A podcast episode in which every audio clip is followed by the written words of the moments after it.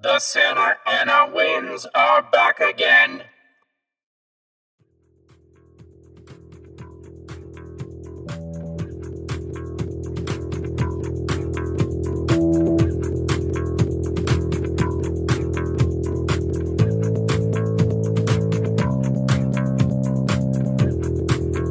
The Santa Ana winds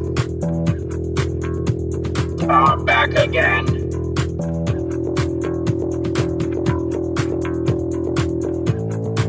I love talking about the Santa Ana winds because at first it sounds like I'm doing small talk, you know, like, hey, how's the weather? Uh, but then little does the bastard I'm talking to know that I'm about to launch into a whole tirade in my writerly ass way about the whole mythical, spiritual substance of Los Angeles anytime I talk about the Santa Anas. And before they can escape, I've got them welling up Joan Didion's snatch. So, what is the Santa Ana wind? Well, it's something that makes a cozy autumn in Los Angeles almost as rare as a cozy bottom. Scientifically, it's an eastern wind, a Foehn wind. That's a scientific term. Foehn, Foehn a uh, downward slope wind that scientifically begins in the mountains and it comes down and it blows all the filth and regrets from the Inland Empire out west. It blows everything west, all the way west, west of Hollywood, west of West Hollywood, west of Westwood, blows everything west to the Pacific to figure out the rest. What happens when it gets to the Pacific? I don't know. I don't know the fucking epilogue of a wind. I don't know. The credits roll. I, I don't know. But before it gets to that point, a lot of hot air passes through the city. Uh, and it basically turns us all into crazy LADs. It stuffs our throats, it gives us headaches, it makes us horny in a scheming, innovative startup sort of way. It burns my cigar at record Kenya track speed. And it makes writers in Hollywood, some of them, reach for their pens and start stabbing. On nights like that, I'm quoting Raymond Chandler now, Mr. Noir guy, Mr. Honest man trapped in a corrupt world. On nights like that, Every booze party ends in a fight. Meek little wives feel the edge of a carving knife and study their husbands' necks. Anything can happen. October is the bad month for the wind. Now it's Joan Didion's turn. Uh, fabulous writer, Joan Didion, fabulous writer. Bit depressive, a bit manneristic once she left LA. Should have never done that. Should have should have never left LA.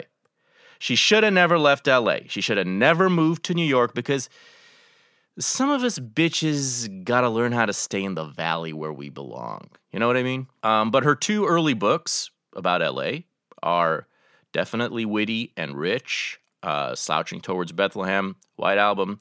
And she was all about doing profundity cartwheels through the Santa Ana air. This is just a little pastiche of it that I've collected. Quote October is the bad month for the wind, the month when breathing is difficult and the hills blaze up spontaneously. There has been no rain since April. Every voice seems a scream.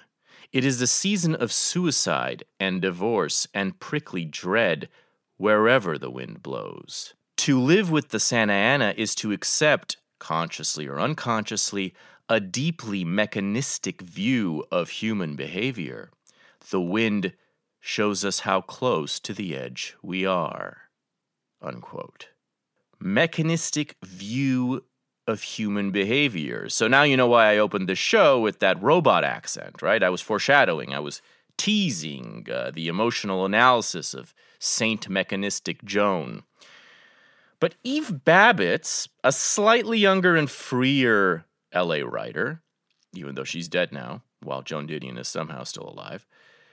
had a more optimistic take on the Santa Anas when she said, Just think, if we didn't have the Santa Anas, how straight we all would be. Now, let's face it, it's much easier to be bubbly in the face of these haunted ass Halloween winds when your mechanics are in the habit of being loved by men like Jim Morrison, as Eve Babitz was, and when you succeed at bedding the homosexual men you love.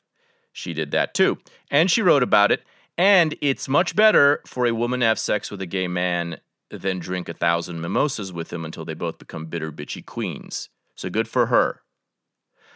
I too get all excited when the winds first come to town. I start wetting my mouth for blather, as you can tell.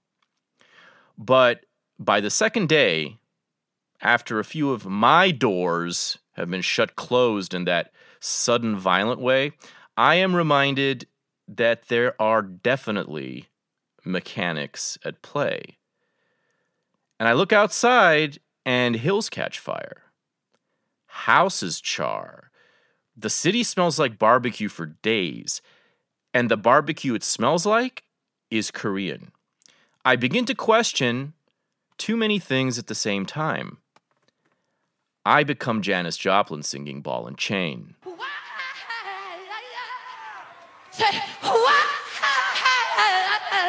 The Santa Ana winds are back again. But this October, something happened. Something no one had ever seen before. This October, the Santa Anas were met by lightning. Long choruses of lightning, dancing up and down the coast all night. They looked like aging Radio City Rockettes auditioning for one last season. Nobody cared that Instagram died that day because fuck Instagram. There were selfies in the sky. Nobody cared that Facebook went down. Nobody cared that George Floyd statue number 37N4 got defaced. Guy can't catch a break. And nobody cared that Dick Cheney's boner pic from 2004 magically resurfaced either. Because there were selfies in the sky. Nobody cared about AIDS. Because the Santa Anas came, as they always do. But this time, they were met by lightning. And you don't have to be Joan Didion or Eve Babitz or even Raymond Chandler to see a weird storm like that as a symbol. A symbol of whatever took over the entire world 20 months ago. At least for a night, for one night, with its glimpse of infinite electricity. The storm gave us shelter.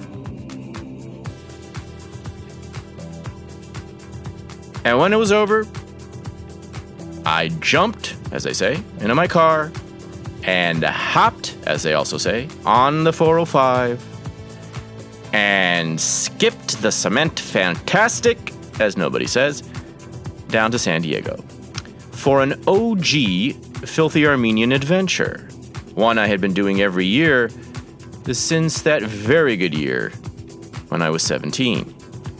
I went down to have lunch with my old friend, the filthy professor.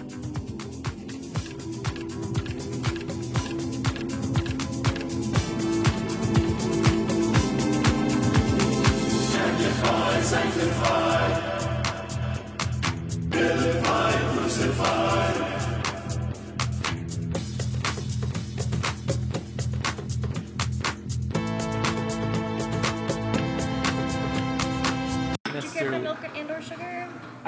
right now, but I'll if, if I, my mind changes, I'll let you know. Thank you. And are you. you ready to order some lunch? Oh, or- no, we haven't. Okay, take your time. I'm Haley when you're ready. Thank you. And, and there's also the Scientific American thing, you know, that uh, the first paragraph in a Scientific American article is made for a child. The second paragraph is full of stuff you can't understand. It's a great combination, isn't Yeah, it? it's a great Yeah. combination. You know, no editing. it just yeah, it goes straight to uh, arcane technical Right. technical speak from from a, a very inviting and accessible lead, Reader's Digest lead. how, how, what do you watch these days? Oh, I just seem to watch old movies and old TV shows if I happen to like them. You know, I sort of I like Frasier. I watch a bunch of episodes. Frasier's is fun. Uh, the, the later Columbos I got to like very much. Oh, the later ones, The but later you mean ones. late as in still within the eight seas, first eight seasons of the seventies, or like eighties? I, no, the '80s, '80s and '90s ones. Oh, okay. Because you you were, I think you were advising me maybe with someone else that it was the first. No, no, he's, he's the, the character hasn't developed. Uh, they're, they're not. Moments of charm are, are few. And the satirical edge, It picks up later. yeah. I mean, I've been watching. So I've I've watched the ones on Amazon has the first eight seasons, um, which is the last few. The one with the make. Okay, so season six is the one with the Mensa case, which is really oh, funny. yeah, that's, that's a lot of fun. Yeah. I haven't seen that in a long time. Uh, maybe that's when it st- starts to get good. That's season six, I think. There aren't all that many of them. It's so hard for me to think in terms of seasons because they're so. Well, there's only yeah, there's only um, some of the the first few seasons only have like six, and then the next few, the, the last four. I mean, when they say the last seasons four to eight or something, they have like eight or nine, something like that. but it's not 24 like you know or, you know a typical uh, network season of the and time. the, and they only got to at some point they got to two hours including commercials. Well, Right, For a long 90 time, minutes. An hour, ninety minutes. Yeah, Right. 90 minutes is the runtime of several of them, and some of them are 75 minutes. That's the right. Mensa one is 75 minutes, Oh. and it's tighter, all the tighter. But Some of the 90 minutes ones are really tight, but the Mensa one is air is really tight. I mean, it's it's there's not a dull Yeah, moment in the whole thing. This is the one with the phonograph record. Yes, yeah, and it's the one with his line, with the be- with his best line of all, which is, "Hey, "Here I am, surrounded by all the smartest people in the world, and I didn't even notice." Exactly. I, th- I think that was the line that I quoted in a column a long time ago. You you, you would have. That, yeah, Yeah, I think I think I may have seen it first in, in, in your column in Word Watch, right? Or, Yeah. yeah. I, I used to really dislike Columbo. It was probably World Watch. It could have been some, just, maybe not in the column. I, who knows? Who knows? cares? Yeah, yeah. But uh, I, I used to really hate Columbo because I um, I really didn't see the charm, and it was it's so slow. It is I slow. mean, I, I don't mind slow, but that's you know intentionally Right. and got intentionally slow. The first ones are not that slow. the very first one is actually a play that.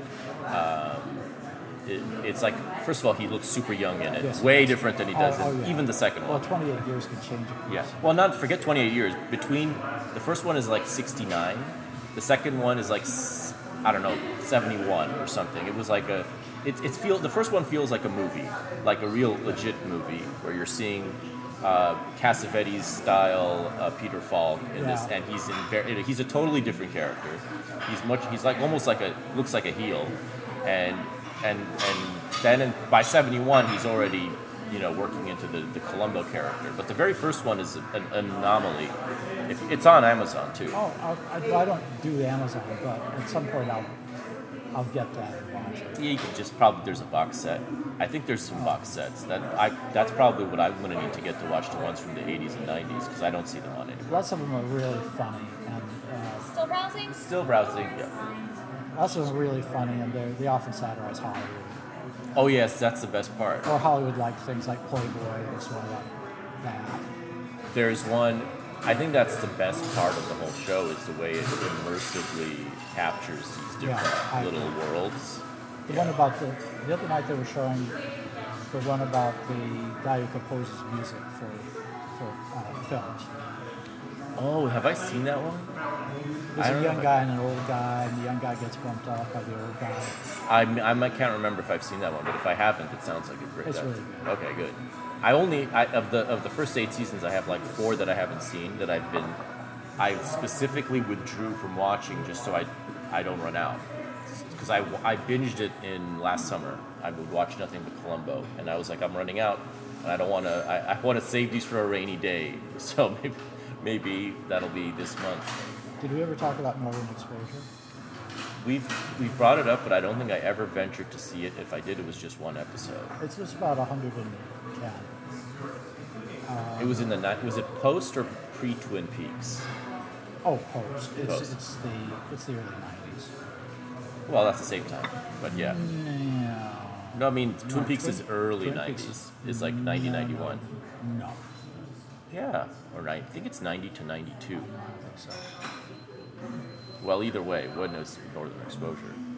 Oh, it's de- that's definitely 90s, and not late 90s. I'm going to fact check Please our, do. our this thing. But you were mentioning that it's something in the same in the within the Twilight Zone kind of. No, No? It's, it's just it's um, whimsy. whimsy, Northern Exposure, or is it is it more on the comedy side? 1990. That's a comedy. yeah. Northern Exposure is 1990. It's, not a laugh laugh comedy, but it's a. It's called a drama, but of course it's, that doesn't mean uh, anything. It's hard for me to think of something to compare it to. It's not ominous at all. You know, the, so Twin Peaks, there, this literally happened at the same time, 1990. Twin Peaks is 1990. Yeah, that's why the um, not that hard to. yeah, it, well, it only lasted two seasons, Thank God.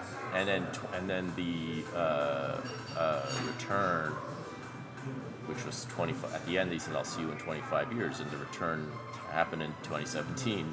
So, Uh, Did so they have a plot in 2017?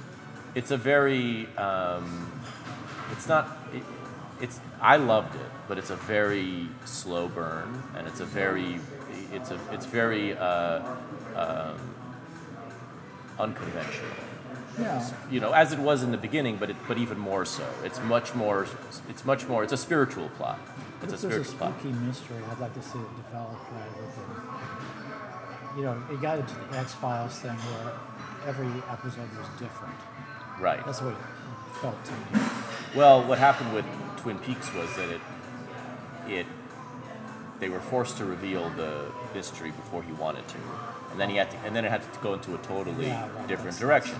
Not not totally, but it had to broaden in a way that that was both bizarre and confusing to people. I enjoyed it because I liked everything about the show. Every inch of the screen is something that I like. You know, there was nothing about it I didn't like. There are some things in, in the return that are controversial because they seem charmlessly uh, kind of irrelevant. Um, but overall, I think it's a real masterwork. You have to watch it with. You have to be. pa- You have to be patient with it. and You have to be patient with him, with Lynch, because it's all directed by him. And it's Yeah. all, but it. But it, it. It. It does have a. It does really hit home, and it, there's some really daring the episodes in, in it that are that seem completely off the off the path of any kind of plot, but they seem to make sense to me and to the people who love the show. Well, um, I'm trying to think of, of something brief that I could say about Northern Exposure, and I guess that it is that after a little while, it, it uh, episodes started to be satirical about something in every episode. So there's one about a, a gay marriage, gay wedding. Oh, there was a gay wedding in There's gay- 1990. a Yeah, there's a gay wedding. And there's one about Canada and how awful Canada is. Uh, and th- those are really hilarious. Oh, that's great. I have to see the gay wedding then. Oh, oh, that's something. Oh, that's great. Okay. And there's, there's one about putting on a, uh, what do you call it, a community theater. Oh, okay. That um, that That, that's low hanging fruit, but we'll take it.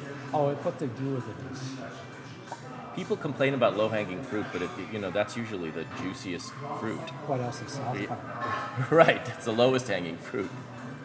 Yeah. I think it's I think it's over underrated. Low hanging fruit is underrated. You don't need to reach for the barely the barely developed little thing on the top of the tree.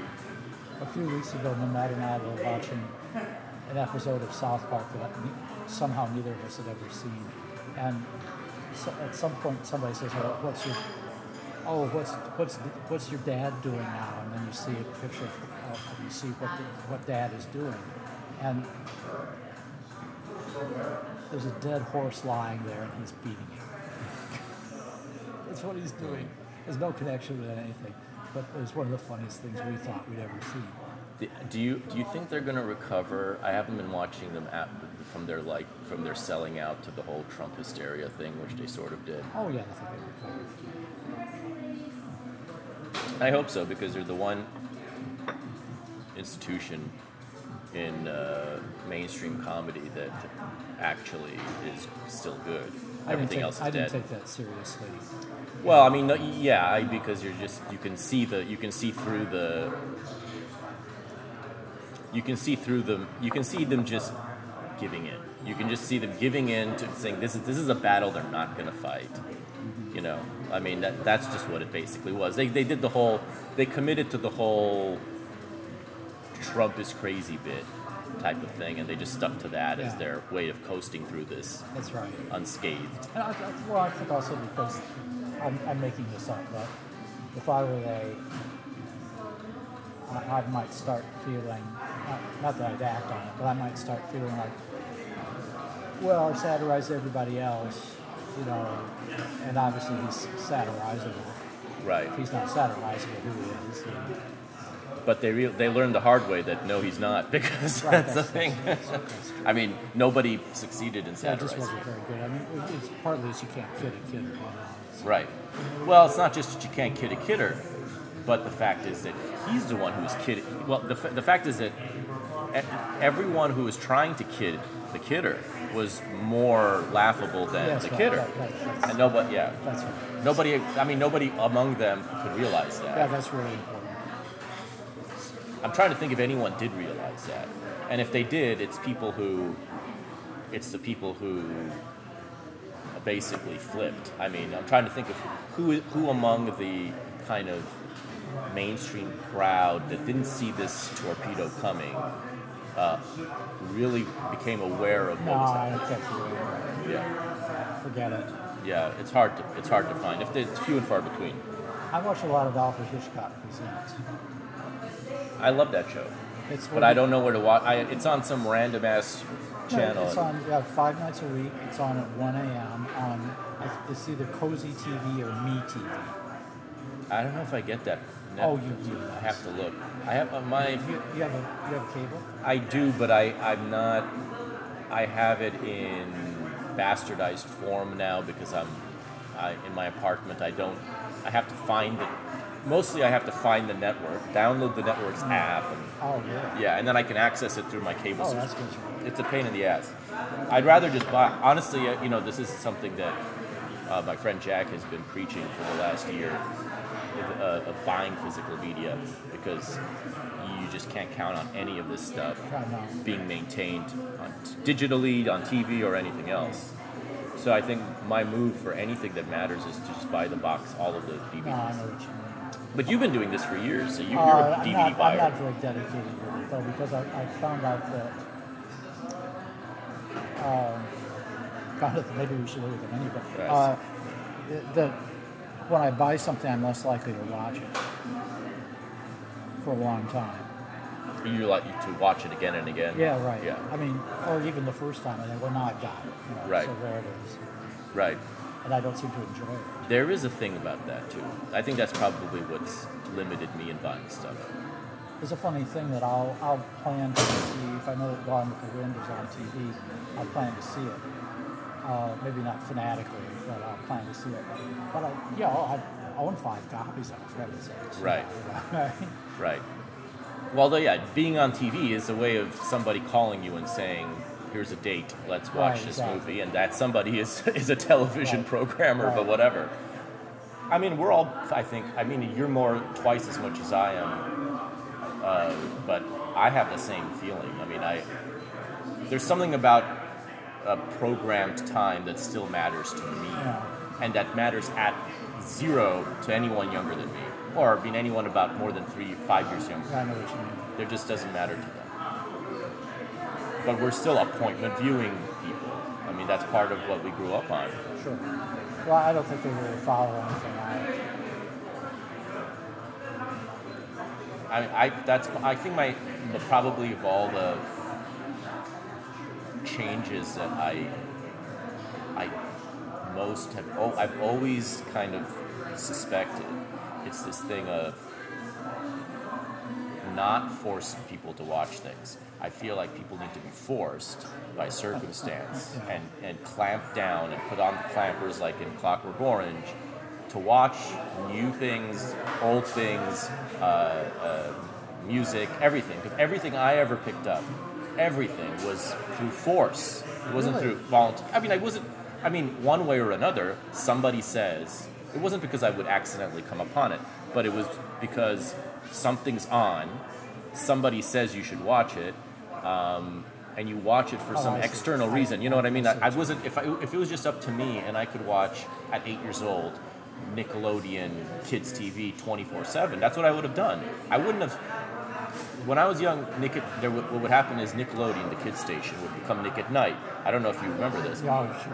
Right. So Nick at Night would show all the old sitcoms, I Love Lucy, whatever, all of them. And that's how I would watch all those old shows, and that's how I would end up watching basically the same things my grandparents would watch 50 years before. And that was a connection to the past that people don't have anymore because they're not forced to watch anything they don't absolutely 100% priority would rather watch at the moment. They also have an insane prejudice against black and white. That's a yeah. That, I mean, that's I've given up on even. I can't even. You know, like that's another thing where if you can't, if you don't shame someone into actively, pretentiously, quote unquote, pretentiously uh, pursuing an interest in black and white movies and TV, they're not going to do it because they're they're just going to go for the shiny little object. You have to shame them. You have to oppress them. You have to limit their options. You have to, you know, uh, artistically uh, rape them into into going for the old, telling them this is this matters and this is better. This is good. This is artistic, and it is. I've been doing this for years to no avail, but that's but but it's catching on with some people because they realize. Would you like an appetizer or not? Sure, what is what we, what would calamari? Sure, that's fine. That's a good one. and what else? What else would we like? Uh, let's see.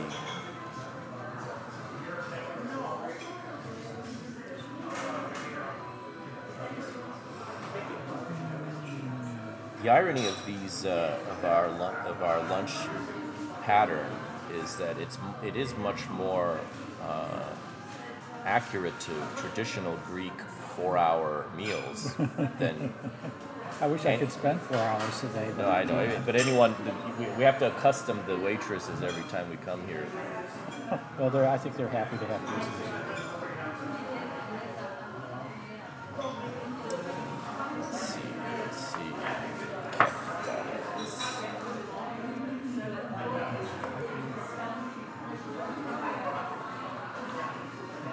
Occurred to me, by the way, that you are the reason I finally started watching South Park 20 years ago, or whatever the hell it was. Well, yeah, because I was I had a bias against it for whatever stupid, snobbish reason in its first few years, and then you wrote a whole article about it in Liberty.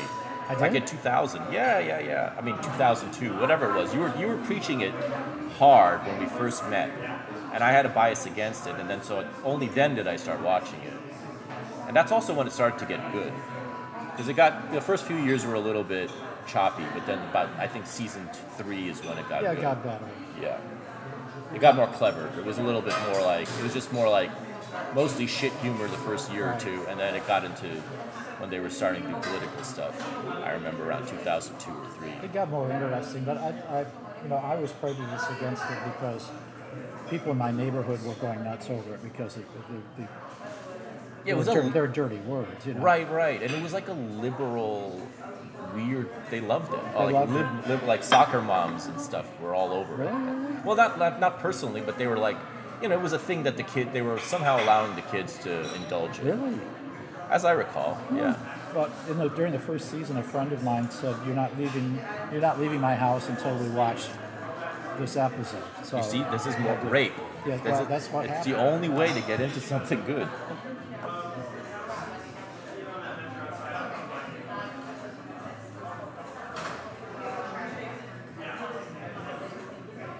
Which friend was that, by the way? Is it one of the friends I'm, one of the characters I'm familiar with? No, it's, uh, it's, uh, his name is John Nelson, and he's now a, uh, a big uh, producer. Uh, I guess that's a, no, that's, that's the wrong word. He, he, um, he's a big person in Las Vegas. He was, he was producing. shows. Okay, he was producing the Celine Dion I mean, show yeah, he doesn't. Caesars, I mean, right? But producing's the wrong word because John doesn't have anything to do with telling him what to do on stage, but he'll build the stage. You know, he'll have the whole. Right. Well, building this that's a big. That's that's still In fact, he's, he's building some kind of theater right now. That's that's producing because especially he, he was doing. I remember this because I don't remember his name, but I remember you telling me that you were friends with the somebody who was he- heavily involved in Celine Dion's Caesars show back in uh, Freedom Fest days of twenty, you know, two thousand four. So that's probably.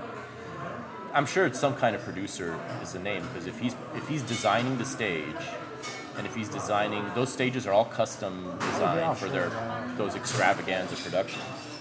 But yeah, I'm curious what his literal title is on these Well, things. his, his little title is something like executive vice president or something. Right. Every yeah, that that covers that really nails it. that really nails it. Pins it down. Uh, what are you thinking of getting? Uh, I'm thinking about chicken couscous. That's your. That's one of your go-tos. That's one of my like- go-tos. Yeah. Oh, there's a whole other side to this menu Yeah, that I was neglecting. It's a good side and a bad side. It's the twin twin peaks of every restaurant. what the hell should I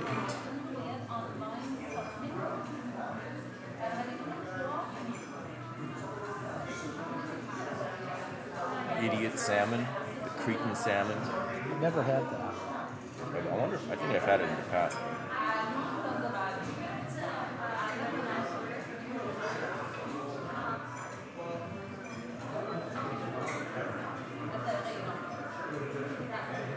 Half chicken also looks interesting because of the marinated in lemon juice, olive oil, and oregano aspect. Yeah, that sounds good. I always like that Greek style that they do with their with the chicken. And I always wonder why everyone else can't just do that.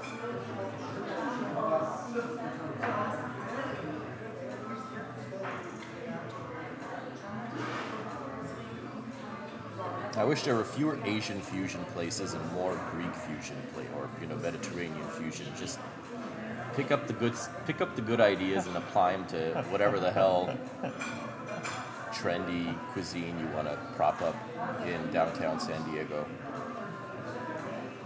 Did you go down to the gas lamp district? Not on gas this- light district. Gas is it gaslight or gas lamp? It's gas lamp. Gas gas light. Not wait a It's minute. lamp. Okay. It's lamp. Once you Gaslight is what is is is when you you know is the tactic, the cult tactic, from the movie. which is also which by the way I don't know if you're aware it's become a very common term the last oh yeah, five I years. know. Yeah. Did you ever see the movie? Oh yeah, of course. It's it's Angela Lansbury's uh, first movie. Oh, she's yeah, the- she's the the sex pot. She's the evil. Yeah, right. Yeah. I think it's a bad movie. I, re- I don't remember judging it because I accepted it as a as a classic, and I watched it as a classic. But I, I don't. I, so I enjoyed it, but I don't remember. I don't remember liking it, disliking it, or having an issue. with It's, su- it's such a melodrama. It's so obvious what's going on. And Ingrid Bergman is not my favorite person in the world. How we doing, gentlemen? Well, fine. Let's start with some calamari. Okay. Yes, and in two minutes I'll have an answer. Okay. And I'd like a glass of. Uh, you want a glass of anything? I'd like a glass. I'll join uh, you with whatever you have. Okay, we'll have two glasses of. Uh, where's the the Greek red wine? My brain. Why am I lost? Amethyst. Okay.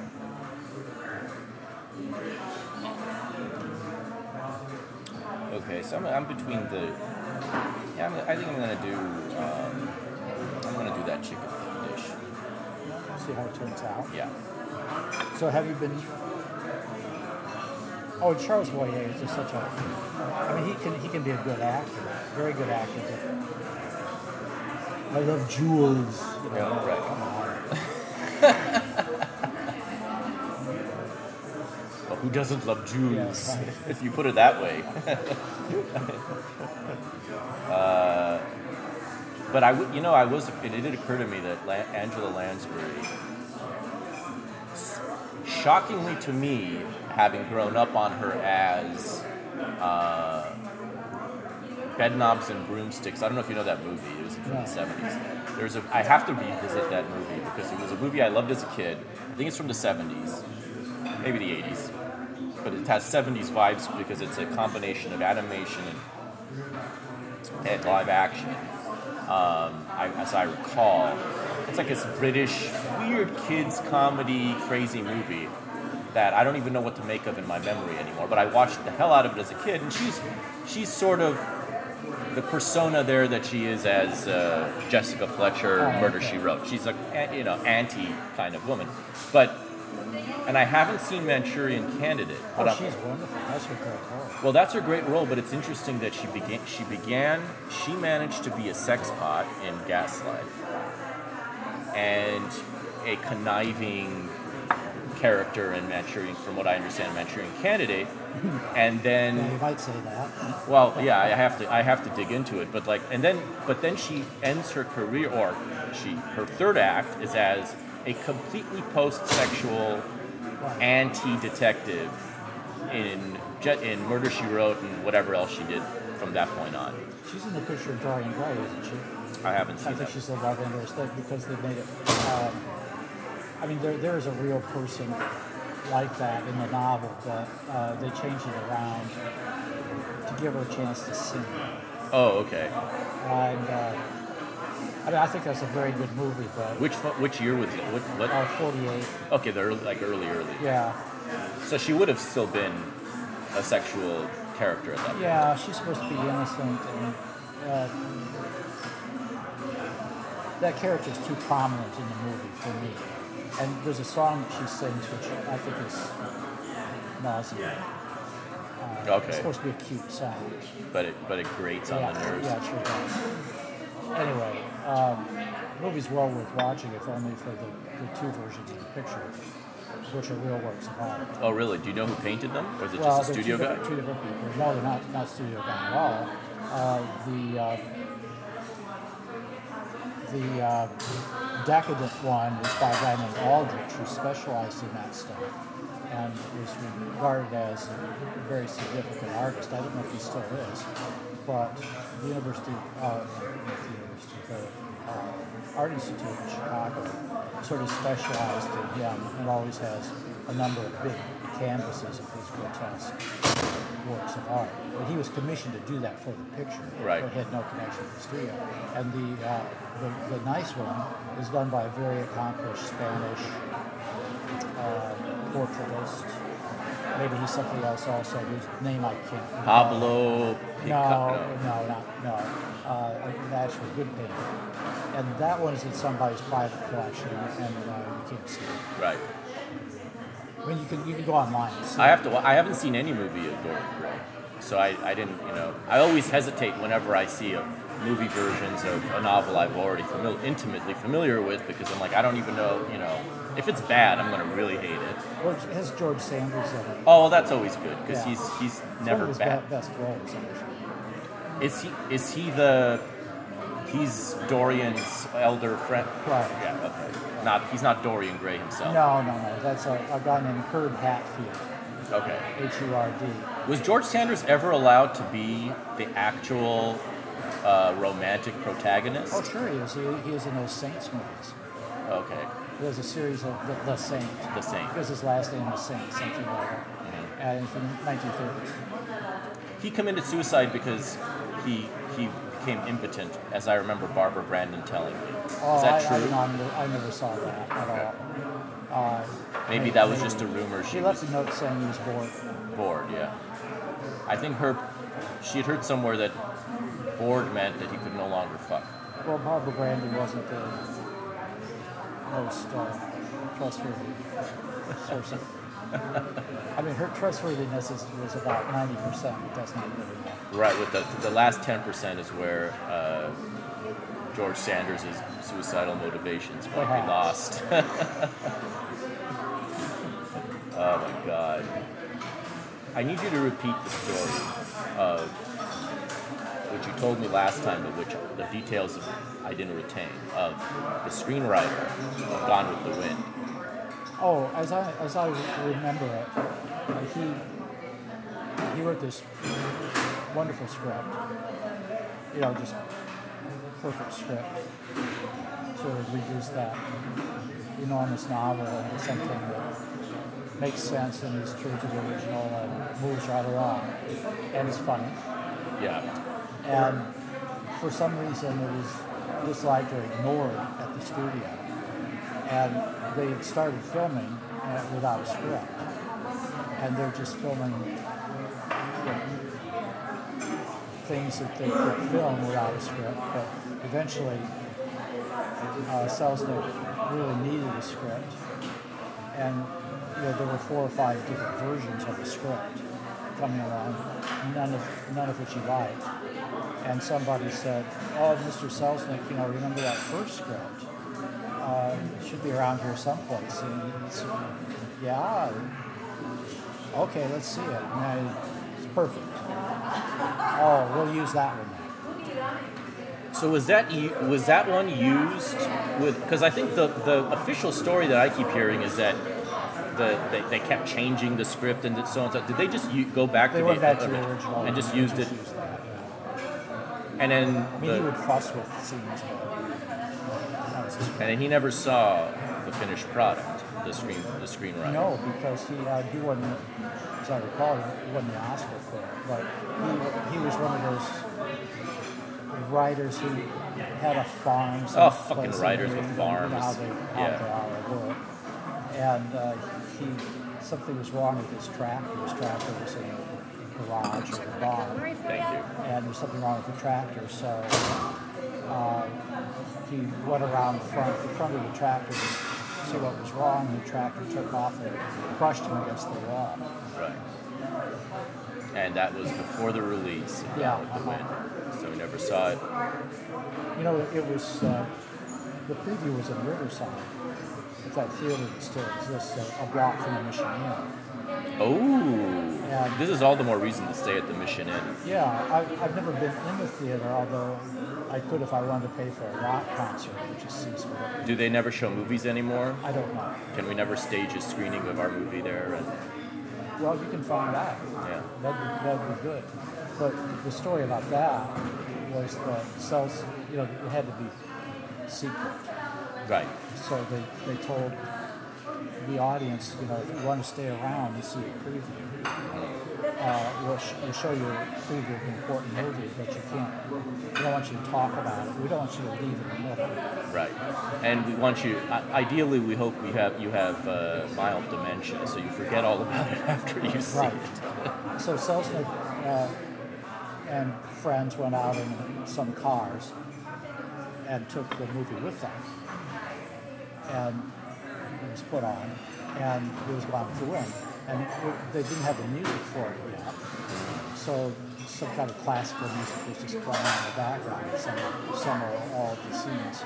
So that, you would think that would sort of, you know, really hurt the movie. Right. And at the end, everybody just sat there. No applause, nothing. And Selznick, they all thought, oh, what a horrible failure. And then the audience all started applauding wildly and leapt to their seats and couldn't stop applauding. Wow.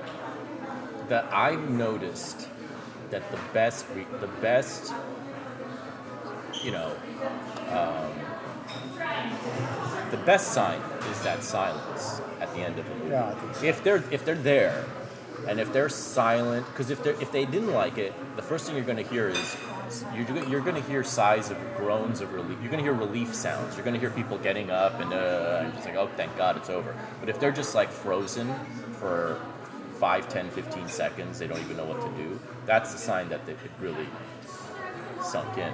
I always enjoyed interviewing people because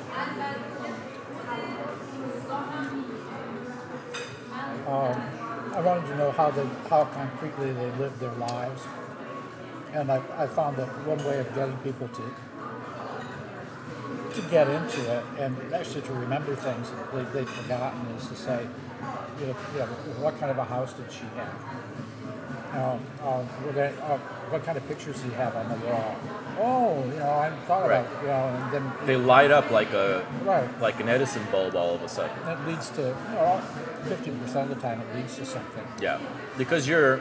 This is going to sound like method acting, gobbledygook, but that's what it is. It's you're like activating sensory memories, and you're putting them right back into a scene, into a moment, into a feeling, mood. The moment you do that, the moment you trigger a smell or a sight, something that's meaningful to them, makes total sense. Ha- did I tell you? So we got what the New York Times. uh, We released the film digitally uh, a couple weeks ago, and we got a review from the a, a, a short, shitty review from the New York Times. Our first negative review. Really? Yeah. So it knocked our Rotten Tomatoes score from 100% to 86%. This one review. What, what, did, what did they, was it signed? Yeah, it was signed. It was signed, and it was, it was, it was, it was a, it reminded him of January 6th. Oh, no. Yeah. So this would have never happened. There would have been a glowing review if this were if this came out before So he's, a, he's, a, so he's opposed to revolutions. He's opposed to peaceful protest. Oh, he is, Apparently, is he? yeah. That's the new because now it reminds people of January 6th.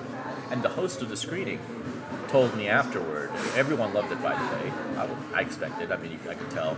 And he was saying, you know, I was thinking in the beginning, maybe this does bring. He saw this before. He saw he saw this a year ago, so he knew the movie. He said, you know, I was thinking it did, it did sort of bring up January 6th in mind, but that's not fair. That's no, this is not January 6th. I'm like, Did you get any questions like that from the, uh, the people in the audience last night, the median age of which was 80? Yeah, the median age was 80, which is fine by me because I know nothing more than white boomer audiences. This is my favorite audience. Those people? They're the best audience. I, in my, I mean, Did you see those people when they came in? Everybody except me was wearing a mask.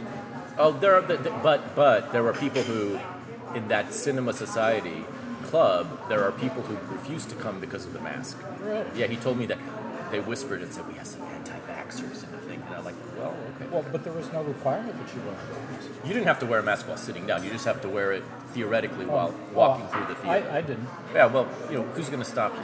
Well, I thought maybe the, the very conscientious checker of my vaccination Right. card photo. Right. Well, that's the thing. You just at some point, if there were enough people to find, none But of there this would stick. But I was the only one. Yeah, you were the only one. I mean, but they're but they're. This is a movie that appeals very easily to liberal sensibilities. As, I mean, they were all over it before. sure. It's just this one January 6th thing that now triggers certain people. Um, but they were all positive. One of them, hilariously, the only stupid question was this guy asked me, why wasn't Greta Thun literally, why wasn't Greta Thunberg in this movie? I literally got that question. And I don't think he was joking. What, playing the part of the mad woman? I don't know what the fuck he was. I, he wasn't joking. He was crazy. He ended up buying three Blu-rays. Ready to order anything? Uh, we're ready. Yes. Sorry, I kept you hanging for a Uh, minute. I'd like the um, um, The chicken. chicken couscous. couscous. Chicken couscous, got it. I'm gonna try the riganato. But can I instead of instead of the baked lemon potatoes because I don't eat potatoes, can I get the um, side salad Mediterranean salad? Um, we don't swap for the salad, but I can do like the rice pilaf or the um, Is there anything? lentil pilaf. Is there anything non-carby that you have in that department? What, Um, what, what dish are you looking at? I'm not sure if the sauteed veggies are an even swap or not. Like the All right. rat- the ratatouille, it's like a The, it comes with ratatouille Oh, okay. anyway. But uh, okay, you know what? Do you have like okay? If I'm gonna go, if I'm gonna get evil, do you have fries? no. Okay. Um, all right, whatever. Then just bring it as, Okay. and then I- I'll add a side Mediterranean salad Okay. with no pita, no bread involved. Thank you. Fine,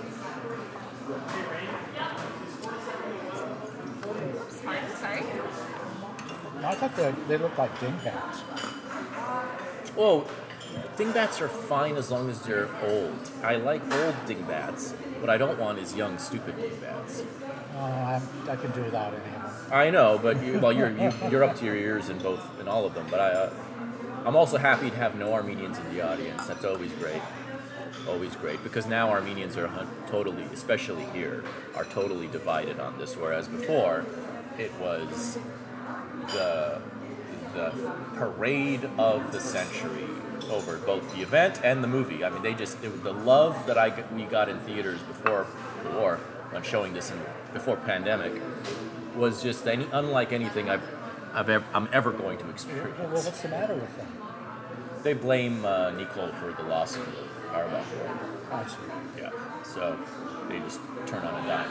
And I mean, they're still, you know, it's, it's divided. It's not 100% negative, but it's 50, 50%. And the 50% is very loud and very, very angry. Um, it's more so here than in Armenia, which just re-elected him despite the fact that he lost the war. So, you know, dude, you figure that. Anyway, that's a whole bag of beans that's just not even worth How long did the war last? 44 days. And they it was it was 44 days of absolute absolute hysterical torture for everyone following because every day it's you're just like you're up all night looking at the Uh, uh, one disgusting video after another. well, I'll do a review of it. Oh great. That's that's always nice to have. The only problem is it reminds me of January 6th. In a good way. in a good way. no innocent women being shot by police. yeah, yeah, no, that's true. That didn't happen. Oh my god, what a. Anyway, no need to get into that shit show. Does Joanne still do reviews for? She does, but she's disgusted with the uh, cinema right now. Well, who, I mean, who isn't? And, and there isn't much taste? of it, frankly. No, she there- enjoys going to movies. Uh, right. The one movie that I liked that's new, um, we all liked, is called Another Round. It was it actually won the Oscar for best foreign film. It's um, it's with Mads Mikkelsen. It's a really well done midlife crisis movie uh, that I would recommend to whoever is looking for a new movie that's actually good. And it's all white people in it. That's what, that's how you know it's. You, you imagine an all white person movie winning the Oscar, or and it's won, it won all these other awards too. It's that it's that undeniable. It's Dutch, I believe, if I remember. It's Well, Dutch. they're, they're not entirely right. No, but this one, but in this movie, you do not, you, you know, you need to bring your shades because there's a lot of white. There's a lot, a lot of white shining, and it's great. It's about, it's, you know, have you seen the movie La Grande Bouffe? Yeah, a long time ago. Right.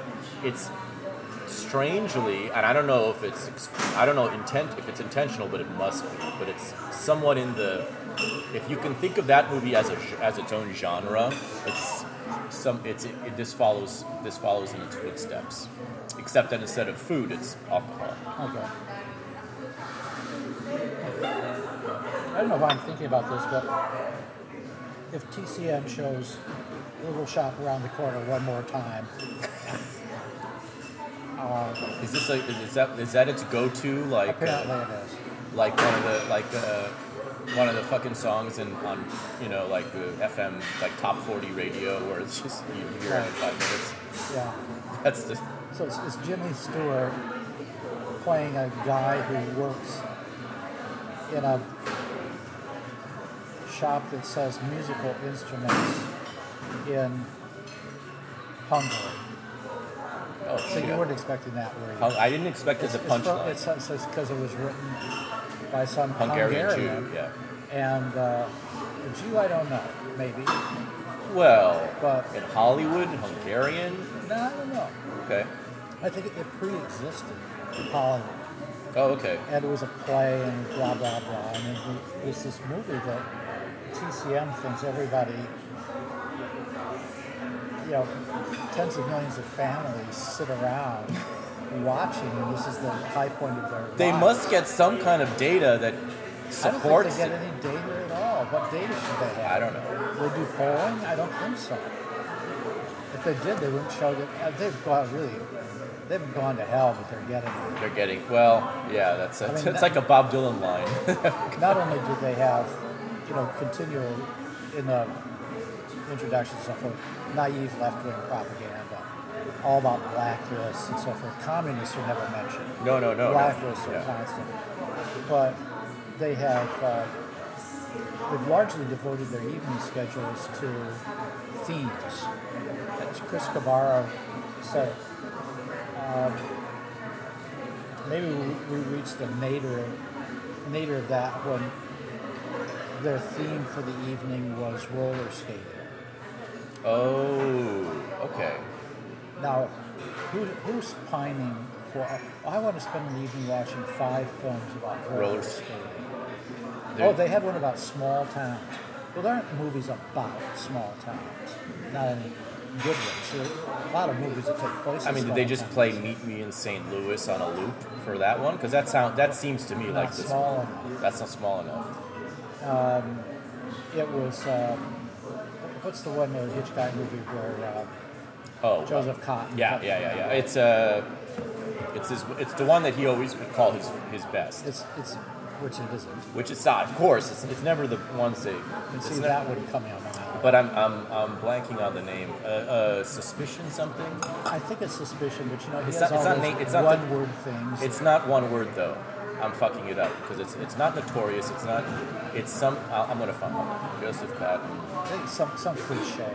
I can't let this go without because it's such a movie that I'm supposed to know and it's just a blank spot. It's okay. The most the, among the it's a light bulb movie. It's the one where he's serving. It's the one where he's bringing up the glass of milk, which is lit with a light bulb inside the glass of milk. When that he's true? yeah, when he's that's how yeah. I remember Hitchcock describing this in his Truffaut interview. It was lit with a uh, shadow of a doubt. Shadow of a doubt. it's not the one. It's not a one-worder, but yeah.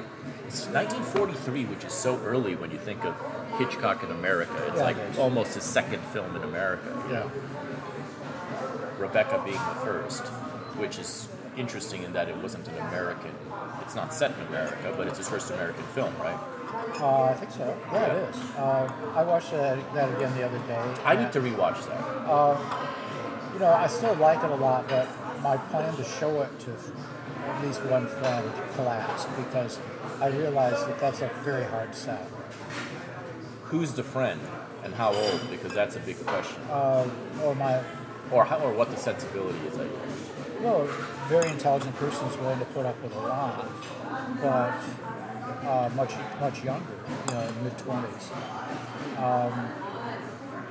Oh, okay. Your assist. Your Yeah, my assistant. Yeah. But I just thought even uh, even on Sarah's not going to be able to. But is he? But maybe he'll. Here's the thing. Oh, not that's that's the wrong term. I mean, I think he just wouldn't like it. You have to, I think, to like that. And again, I haven't seen it in maybe 15 years because I think I saw it like in college. It'll be interesting for you. I, it's it. definitely worth me revisiting. Um, I mean, I always will rewatch something that's, you know, by Hitchcock or anyone else. But like, uh, I think the Miss Danvers character Oh yeah. is where the money is on that. Oh, absolutely. Of course it is. Uh, and uh, that's. I mean, there's fantastic things about the movie. I'm not. I'm not criticizing the movie. Right. No, you're just saying it's it's a little. It, well, it's definitely it's not the surefire introduction to Hitchcock if that's what you're trying to do. No, he knows all. He knows enough about Hitchcock. Uh, I just thought he, you know, it's a good movie, and Yeah. we, we've seen a lot of movies together, so I thought, well, maybe that one. But uh, I, but in high school, I even read the novel. I thought it was pretty good. I've heard the novel's good, but I never I haven't read it. Of course, in high school, I thought a lot of novels were pretty good. It turned out not to be. But I think she's probably a very good storyteller. Is she is the novel as or in the in the category of as uh, as oh, uh, uh, incisive about women as uh, Gone with the Wind? Is which I haven't read, but which I've been told is the ultimate novel about feminine about feminine wiles. I guess I'm the wrong person to ask about about the psychological component because Well, I mean, it's about women, so I'm not a woman. That's that's a problem. But also in high school, I wasn't thinking about. You weren't thinking about. You haven't read it since high school. You wouldn't. deep, Yeah. uh, you know. Right. You were just following the, Right. the, the storyline. I think Gone with the Wind is just fine. I don't, I don't think there's any. any you know, I mean, Women's wiles, yeah, but they're they're just on. They're right there for you to see in the movie and in the novel. Same, same thing. Right. Uh, you don't you know go crazy analyzing Scarlett O'Hara Right. or any of them. I mean, I think it's a perfectly good novel. I think it's a very good novel. Uh, Gone with the Wind. But When is the last time you looked at it? oh, 10 years ago. 10 years ago. It was still good. It's a, it, it might have new it might have gained new resonance over the last 10 years because a lot has happened in the last 10 years in terms of dominant uh, cultural psyches if you know what I mean so I can see why uh, I can see why it might have emerged over the last 10 years as a real as a real uh, guidebook to perhaps all the crazy things we deal with. If you're if you're in my generation and and, and especially if you're hooked into all the online madness and Me Too and everything, I don't. I, I don't think it's a to anything. I don't think it's. I mean, it has some stereotypes in it, but they're not all interesting stereotypes to me. right? Um, we, Margaret Mitchell liked pornography, you can sort of tell, but it's really soft core. I mean, it's the softest of soft. Her well, the one that she performs is soft. She she's writing softcore pornography in the book, It's a sexy romance. right? There's- well, the rape scene. There are rape scenes, right? I mean, no, Oh yeah, that's Or is it just- it's you just- see, I said no because it's so mild. right. It's not Ayn Randian rape, No, right? no, thank God, it's not. Uh, Well, not thank God. I mean, you know, it's just a shame because those rape scenes hold up. I just read Fountainhead. Really, Yeah, the rape scenes hold up very well. Oh yeah. boy, it was terrible in the movie. Well, the movie, the movie is, the movie you have. I mean, we're all. I had when I rewatched the movie, I was so appreciative of the miracle of its existence that that it, it wipes away all, you know, little details of yeah, all the little things go away are washed away because the minute you turn on the movie and it and it zooms in on the book opening up Yeah. and you go into the book and the first thing you hear is self-sacrifice. That's the thing you see? And you're like how did anyone understand what the fuck anyone's talking about? But they did. And then you appreciate that the fact that this movie exists is, a, is such a, an achievement of this woman's will that Oh, sure. it wipes away every every little critique you could possibly have. But I don't agree with the, your conclusion. which is what? Uh, that it wipes away all that it wipes well why i mean when is the last time you've seen it uh, about uh, six months ago. oh okay you've seen it re- well that's the same, same time i saw it basically So Aunt Sarah and I watched it together, and he, he liked it, uh, and we were both laughing at the this, the so-called rape scene. i don't even remember in the movie how the rape was accomplished Oh my God! right Uh, i was just so pleased to be watching the movie honestly you know, the first uh, article number one, issue number one of Liberty Magazine was my article about the films of Ayn Rand right from which you read, and in there I revealed the Mediterranean. thank you Would you prefer any more coffee? i will yes I'd like some coffee with cream. Green? Uh, I have milk. Is that okay? Yeah, it's fine. Uh, I revealed the astonishing fact that there's some things that you tolerate very well in on the page, and they look absolutely horrible in movies. And that's them. that the rape scene Yeah. I can't imagine a scene that's worse. actually. I mean, just in the sense of being ludicrous. But I'm, but it's just the. I don't remember now. I can't. For some reason, I don't have a. I don't have a vivid memory of the physical rape scene. Maybe because. It's the- not very physical. No, it's not very. Well, but how physical could it have gotten in 1949? couldn't. You Um, can't. You can't. And she But- never made things physical. no, but in the book, it's I there the, to me there was no there, it's not it's not laughable at all because she really I agree. you know But as I remember, I mean, I like the Fountainhead a lot. but I haven't read it for a long time. Uh, but I, yeah, I, as far as I remember, I agree with that. But in the movies, oh, just like uh, everybody laughs when they see it. But you know, in the in the isn't the fact that they even tried to depict it a somewhat of an Yeah, achievement? yeah. I mean, how, how did they even? Because 49 is pretty. It's like right in that unholy period of like it's, it's co- pretty code heavy, right? Right. Movies at that time, more so than in like early 40s, and way more so than by the time Psycho Well, blew the so. doors off. I suppose so. Uh, that might be too fine a calibration. Yeah. One thing that I found myself appreciating about the movie that I I remember our old like the conclusion that well Gary Cooper was obviously too old to be Howard Roark. I've appreciated him in the movie watching it this time. Oh, he's too old to be the, the young Howard Roark. The young Howard, Roark, yeah, which is most of the novel. Yeah. I mean, he ends at That's true. 36, like pretty much. Yeah. Although that's sort of like how old is Scarlett O'Hara when she starts in the novel? I think she's 16. Well, but 16 in those days, she's not, well, that's that's what I'd like to believe. there's a lot of mileage on that 16 in those, in those days. I'm glad the waitress laughed at Yeah. that. That was, uh, As opposed to having you arrested. yeah. It's nice to, it's nice not to get thrown into the gulag when you're overheard talking about 16 year olds of the She past. could be 17. She could be 17. Could be 17. Yeah, no, I'm just marveling at the, the fact that I think there's blue cheese in this so-called Mediterranean Looks very much like blue cheese to me. Oh well, I don't like blue cheese. I don't either. Especially not in uh, you know cheese form. Oh my god, that's awful stuff. I don't know. I've never seen walnuts or blue cheese in a Mediterranean salad. No, neither have I. But you ne- but you know, the there's a walnuts first time for everything. Walnuts are nice. Yeah, all right. They're, they're awful to get out of the shell. They they stick to my teeth or something. Oh, They yeah. do something with my mouth that I don't like. Not a big deal. They produce a very high quality wood.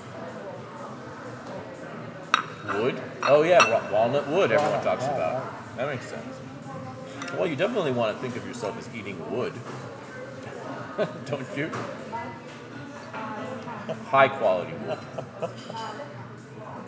There's a cart. Should I take the calamari out of the way? Or we No, we'll still going? Yeah. There's a. And then, oops, you might need your fork. Uh, yeah, oh Or do you want a fresh one? Uh, there's a. A, cart, a cartoon in the old New Yorker when New Yorker cartoons were good. It showed a, a well-dressed man, obviously a businessman of some kind, kneeling next to his bed and praying. I don't ask for much, but what I get should be of very high quality. Hi, oregano. That's me. Yeah. Thank you. Here's your bar. Oh, that's a lot. This is the chicken couscous. Thank you. Plate's That's a little bit hot lot, too. underneath. Thanks. Enjoy. Thank you. That's uh, Well, he looks authentically Greek. He Does he? Well, he could. I mean, he's probably he's probably like Dominican, but you know, he has with the curly long hair. He pulls it off.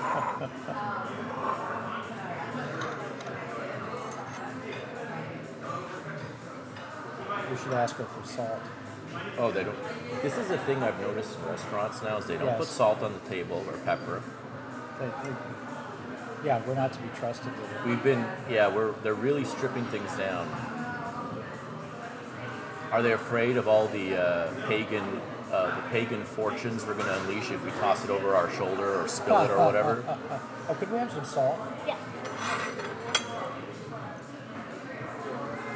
When I was the head of university committees, and there was a catered event, as there was fairly frequently, you know, you have an all-day meeting and so forth. Yeah. I insisted that there be salt and pepper, and never once were they able to provide salt and pepper. Never once. Which is convenient because you just know that these catered meals are always seasoned. So, so they, they, they, they tend to be over seasoned, right? So, of course, who needs salt and pepper? Don't, they're never dry and No, desperately they- in no, need of anything you no, can possibly throw on They them. never are. Yeah. And and of course, we have to have high regard for everyone's health. Which of course is greatly imperiled by the presence of flavor, salt and pepper. This is the one. I hope. Are you gonna? I hope. I wish your your generation. It's too late for them. But it's too late because of the whole food pyramid scam that's got that Oh, 50 yeah. years of brainwashing. But I do. I would love to like represent your generation in a class action lawsuit against whatever the corn or sugar industry for convincing you that salt and flavor are the are the evil not sugar. and this has been something that I don't think people can get out of their heads. Like salt is not a problem. Although I haven't heard cholesterol mentioned in a long Well, because it's been completely debunked now Sure. for years and years, but it took I you know, I mean I I constantly have to repeat to the people in my family who grew up on this concept of cholesterol and sodium being problems that it's, it's all fake. I, I I think it's gotten through to them a little bit because they're just realizing now, oh, I, I can eat, I can enjoy my food if I'm eating the right food. I don't have to suffer, you know. Anyway, it pisses me off, but whatever. Of course, if you have a serious heart condition, you shouldn't be indulging in salt because it just increases the. I guess if you're right on the uh, on the if you're if, I don't know. I don't know. I don't know. I don't trust anything anymore. I just don't know. Liter- I mean, I would say, yeah, sure. If you're in a dangerous heart condition, then suddenly some things might apply. That makes sense logically. I just don't know if they know that that's true or if that's a lingering superstition or what. I don't know. You know, it's like it may be like uh, there's a scene in Elmer Gantry where an evangelist has just given one of his patented talks to is a traveling guy and is respected and so one of the things he does when he visits a town is to give a talk to the male young people that's about avoiding masturbation and then you s- and uh, not to mention drink Well, they go hand in hand. and tobacco. Anyway, so then you see him getting on the train to go to the next town, and the first thing he does is to take out a flask uh, and uh, start in on the whiskey, and then he, he thinks, well, you know, I really hate telling telling those guys this stuff because none of it's true. But you know, how could it hurt them? Yeah, that's the that really does capture the essence of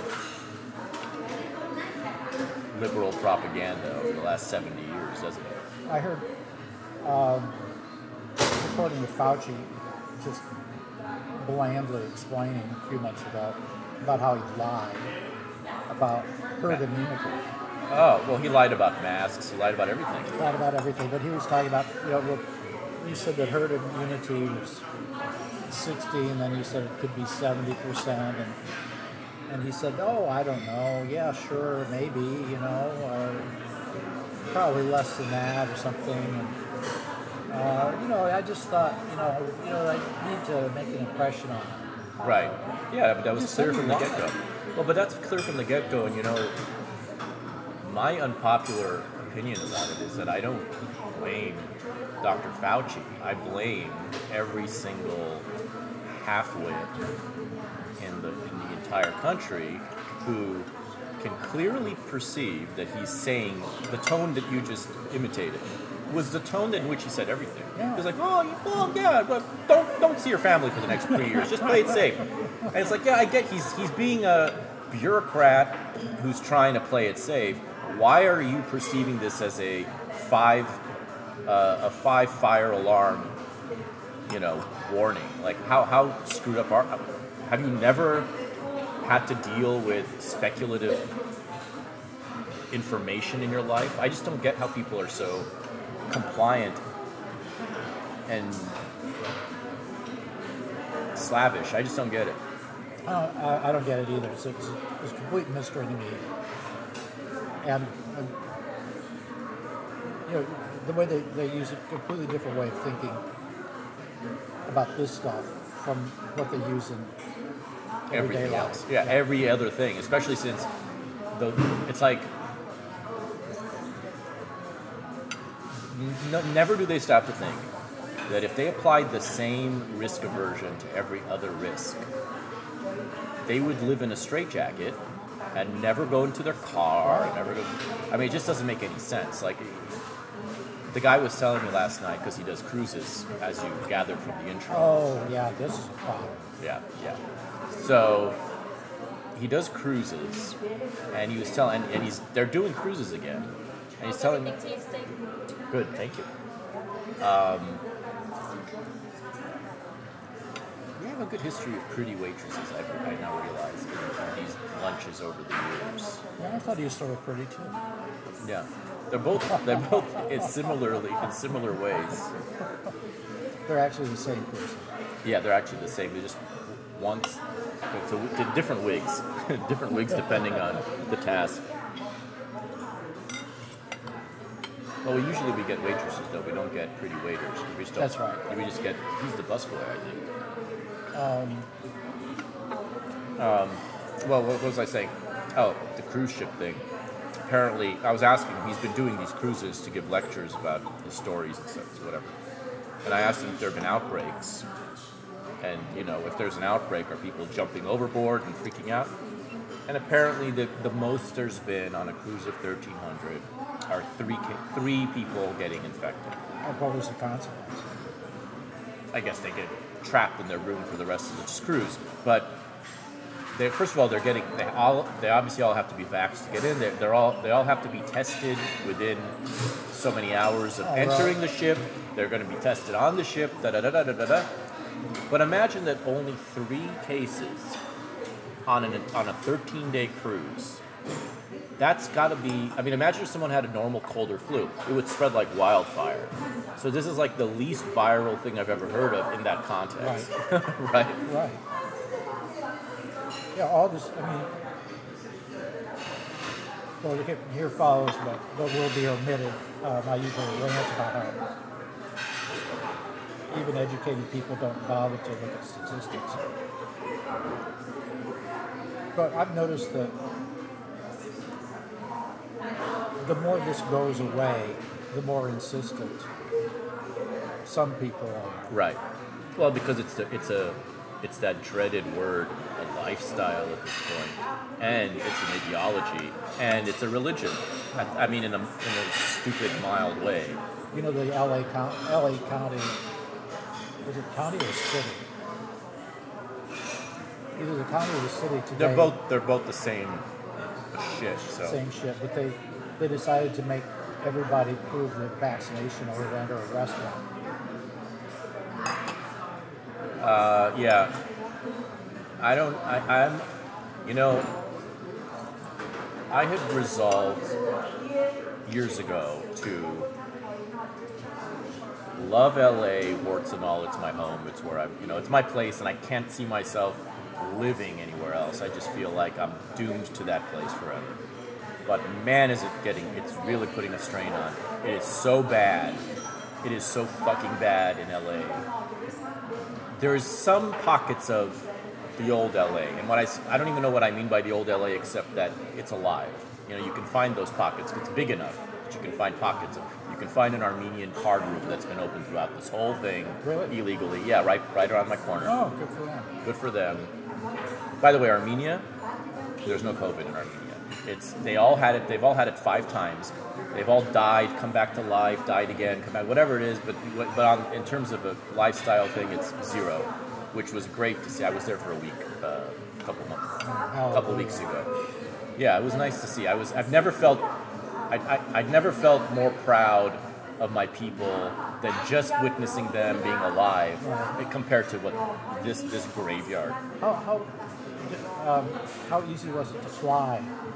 It was a pain in the fucking ass. I had to get tested going in without knowing it because I'm vaccinated. I had to still get a test. Europe is a pain in the ass. I mean, going in where? Going into any country, I mean, I was first going to Portugal. I had to get tested. I had to miss my flight because I didn't. It didn't. I wasn't informed that I needed a test in addition to my vaccination within 48 hours of boarding Oh, the flight. So I had to take a fucking test in the airport. Thankfully, there was another flight within that What? same day. This is a, imposed by your airline? The, the country, each country Oh. incoming. Yeah. So it was por- in Europe. It's really bad. Um, I don't know if I know in some countries they've loosened. I know like no- Norway. I just heard they don't they don't give a shit about anything anymore, including masks. I'm very proud of the Nordic people, of the Scandinavians, Yeah. Sweden, Norway. I didn't know. I didn't expect that they would be so uh, independent on this, but they really they're the opposite of what like Australia, which turned out to be the worst place in the history of the universe.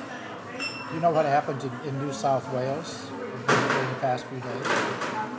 No. which is, is, is the seat of this evil. The, the premier of the province and several, several of her closest political allies abruptly quit their jobs because it was announced that there was going to be a corruption in Right, right, and the premier is fuck me, is an Armenian chick. Oh no, that's right. Yeah. So, you know, not the finest moment, but yeah, I saw that.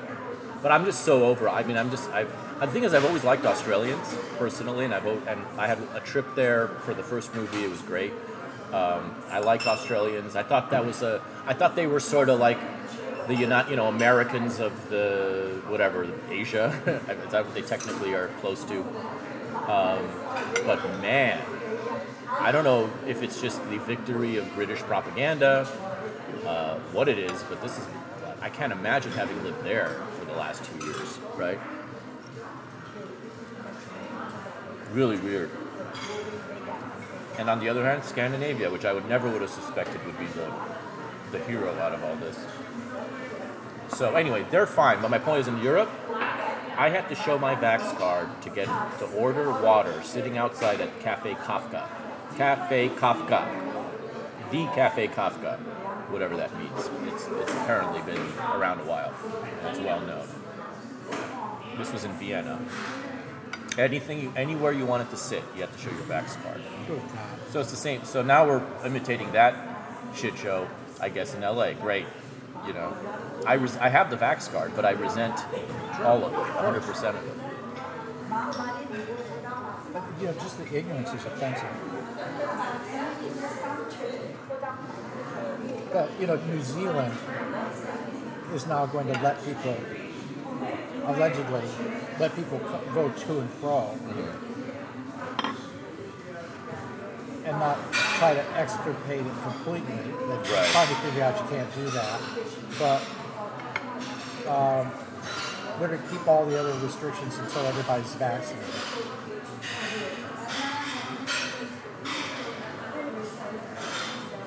No possibility for pharmaceutical corruption at all. No, no. Mandating that 100% of the population.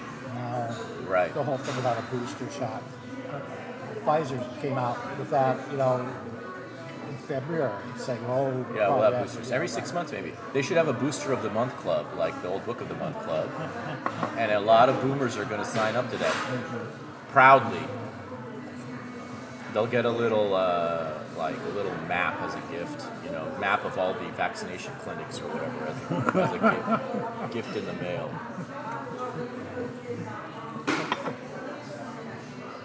I read the other day that the either the I think it's probably the median rather than the average age of death, allegedly from COVID, Right. is higher than the life expectancy.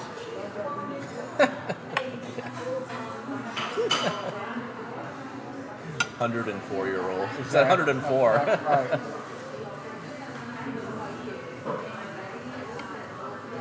Struck down in his prime. right. This just teaches how everyone should take responsibility for keeping everyone safe. Mm-hmm. We Of course, UCSD went absolutely crazy about this, and I'm still trying to figure out whether to whether to stay on the list for teaching a class starting in uh, January, January through March, because I'm retired, so I don't have to do anything. right, but you can But. I, I said, yeah, I, could- yeah, I would do it, but I thought I would do it. But now they're thinking about maintaining the mask mandate. so you'd be, You're indoors. I mean, you're lecturing with a mask on. I can't see myself giving 28 lectures. Th- They must mean the students only. No, no, no, no. They mean everybody. Well, So you're going to wear a Darth Vader mask with a That's microphone what in they're it? doing, not right now. No, not with a microphone in it.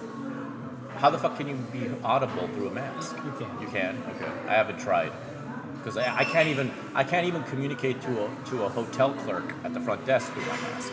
They can't hear anything I say. They probably couldn't anyway. maybe maybe so. Yeah. I, I, I mean, it doesn't help, but I think I think it's minimal. Because after all, the mask doesn't trap anything. No, but I mean, but it's but it's but I hate talking through it. But I hate talking through I hate the whole idea. I hate everything about it. It smells. It makes me feel like you know my breath is a, a punishment for being alive or something. It just there's nothing good about it. And you know, shame on the Asian nations that made it made it like a, an artifact of their existence Yeah. years ago. I don't know. It doesn't seem worth the juice doesn't seem worth the squeeze on masks. Just generally. Just generally. I mean, I get it if you're wearing a big gas mask and you're, you know, you're truly protected from everything. That's worthwhile. No, um, surgeons just wear masks so that they don't suddenly spit into the body. Right, drop their gum in your, in your heart. Right. No, it's not so. That's all that it does. I mean, it, it, it protects me from having some guy rush up to me and spit on me. Right.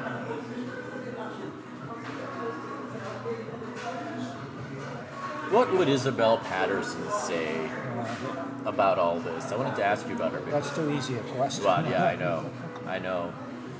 I wanted to ask you about her because because I always think I'm always thinking about her, um, especially in, the, in recent years, and I'm thinking about her I'm thinking about her because I'm always wondering, you know, she's like this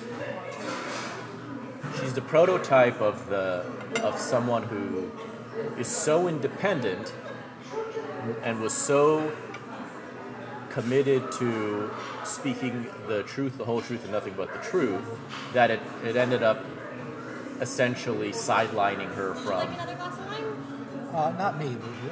Or you? Um, I'm good. I'm good. Thank you. Um, And, you know, I mean, ended up sidelining her from kind of. I don't think it. I, I don't think it. I I mean, I, it, okay. well, There were co- there were costs, right? there were costs. I, I think her. She. Um,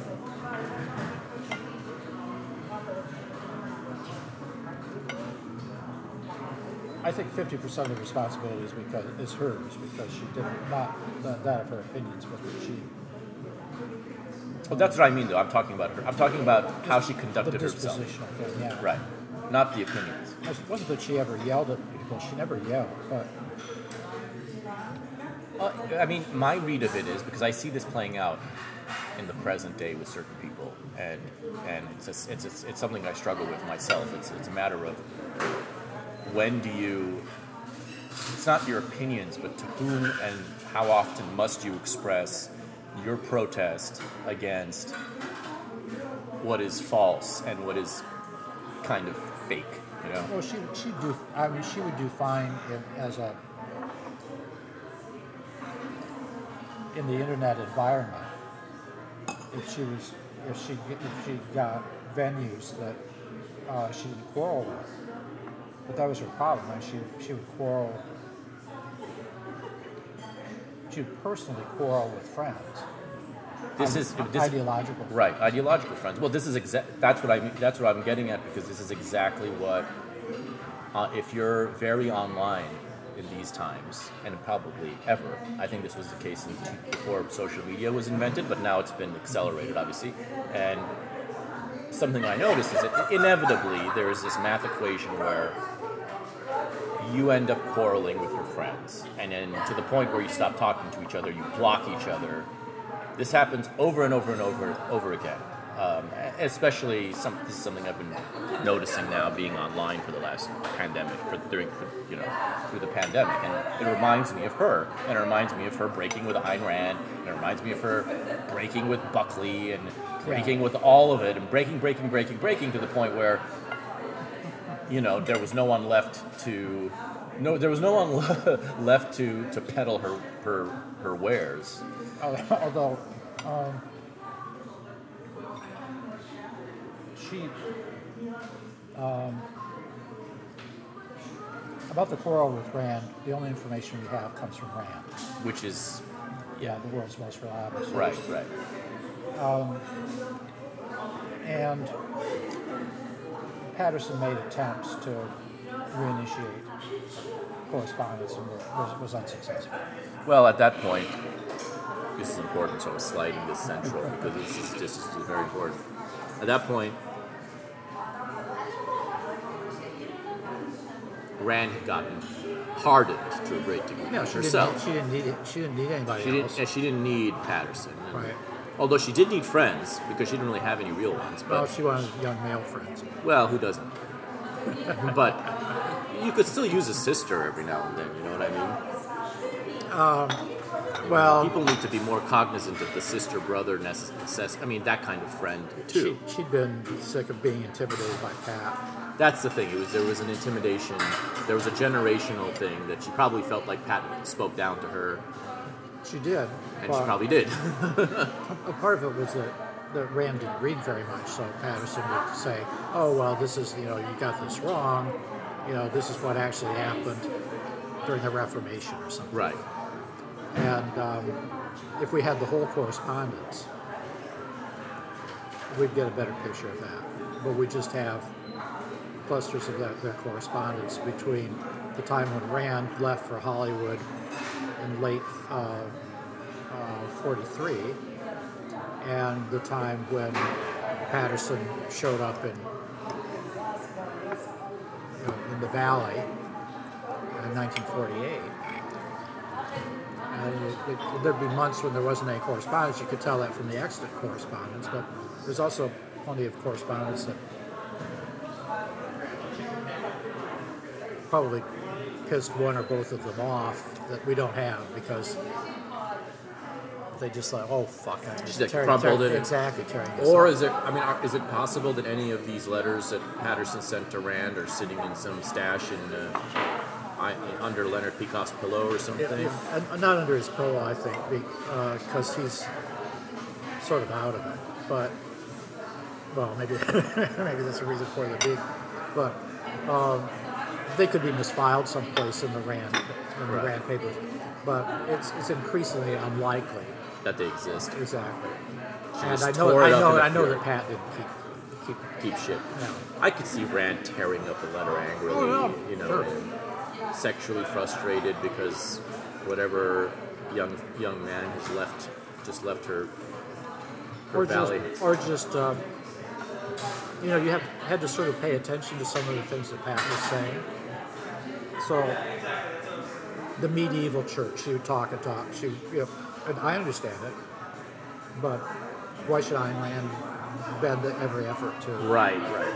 It's interesting about we call the, the the phrase for someone like Isabel Paterson now is galaxy brain, but in her case, whenever I would read anything I've read by her, including the the pieces in Culture and Liberty, the collection of her works that you you assembled, and of course God of the Machine. These are the only two examples I have. They're so lucid at every way that she wrote everything in a manner that could be understood, Oh, at yeah. least you know by a, by your cook. They're, like- de- they're not demanding in that sense, No. but you but they're factually demanding. they're factually demanding. You have to be interested in the topic in ways that Rand wasn't. Yeah, especially when ordinarily, well, in the extant correspondence, I think those things come up when Paterson is saying, "No, you got this wrong." right. She's cor- yeah correcting her on everything. But boy, that correspondence really shows. You know, Rand is bragging to her about, "Oh, I've been studying philosophy," and she's reading these snippets of philosophy. Reader's Digest. Uh, That sort, yeah, that that sort of stuff. And Pat, you know, I could just see Pat just like, exasperated. Oh, for. God's sakes, you know, and, and, and then she so she's trying to fill in what wasn't there and so on. Whereas, you know, if you read Chris Sciabarra's uh, exhaustive research on what Rand supposedly studied, you know, what she got her degree in was history. And a lot of that was, you know, the philosophic views of. But I don't think she paid the least bit of attention. I wouldn't have if I was a. Well, probably I wouldn't have either. Yeah. But they know no impact at all. Right. I mean, her view of history. I mean, Bill Bradford uh, mentioned that that one time Rand and I think her husband had had dinner with uh, what's his first name, Robert Welch, the founder of the John Birch Society, and his wife. And he said that was the only time in Rand's life where she encountered a person who knew less about history than she did. it's perfectly true. Right. She didn't. She, you know, she felt like she took only what she needed. Right, and, and you know when she when you read about what essay is it where she's talking about picture the men of the Renaissance It was her. waking up to this whole you know Yeah, yeah, she, she, no, yeah, it was. what a bunch of rubbish. Well, but you know, it was. Uh, it was. She. She was. Uh, that was a pure polemic. That was a pure crowd rousing for a She certain. believed it. You know, she wasn't going to write anything she didn't. No, of believe. course she believed it, but she worked. But that's how she worked herself into the the sort of uh, like emotional lather that that produces a vision like the Fountainhead too. It's like they're, go hand. It, it's all part of the same. It's all part of the same calculus of her soul. Really, she sees every intellectual event in history as this dramatic battle with heroes and with villains, and and that was her filter. Yeah, that is, you know, this is. Uh, that's what happens in religious cults too. Right. If they have any idea of history, they picture themselves being on center stage. Right. Well, you're not you're not you're not going to be an extra like Frank O'Connor, right? Uh, he's on strike. He's on strike with the yeah with the uh, Yahtzee or whatever. Oh no, poor guy. Yeah. He didn't know what hit him. Oh my God! Can you imagine having lived? I mean, it's sad only because you know that he just all he would have wanted is to just garden out Right. the rest of his fucking days in San Bernardino. You know? Not San Bernardino. No, San Fernando. Yeah. What the fuck was it? San, There's San Bernardino. It's, uh, it's uh, I think it's Tarzana. oh, okay. Why did I get? Okay, that's not that's that's close enough to everything. Uh, it's um, I had this notion that it was San Bernardino. her address is something like the 10,000 block of something. I wonder if I can find You can, it. oh, well, you can easily look it up.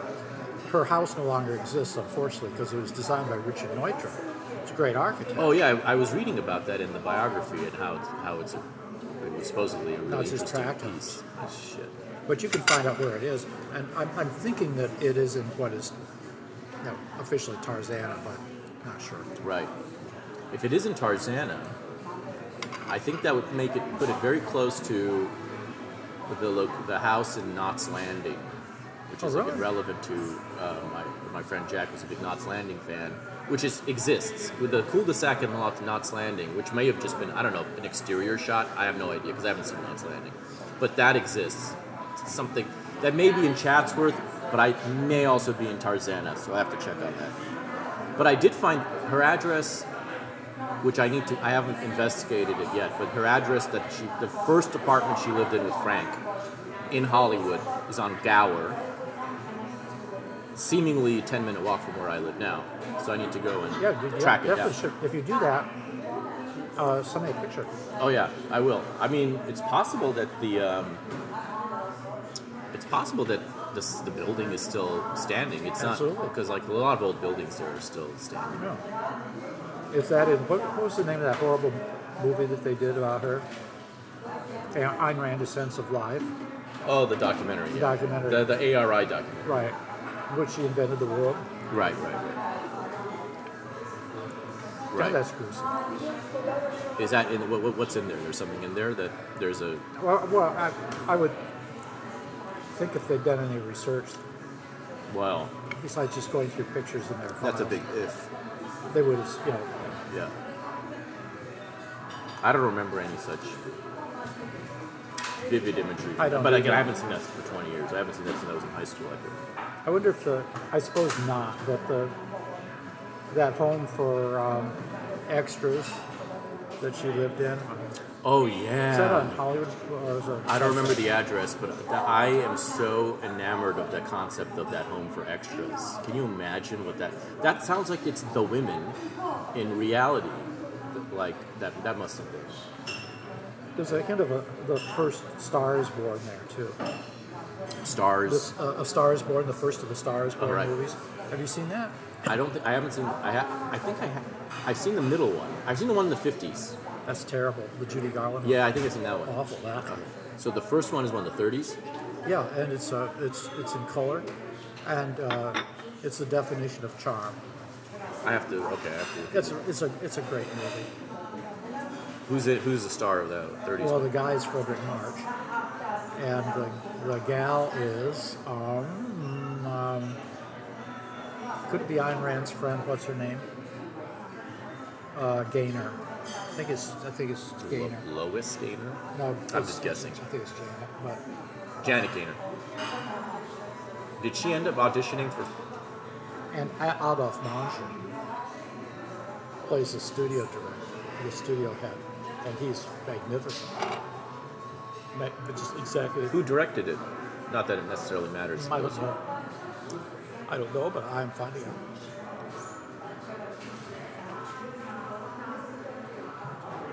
Uh, a Star is Born. That, I mean, it's a, it's a great American best picture.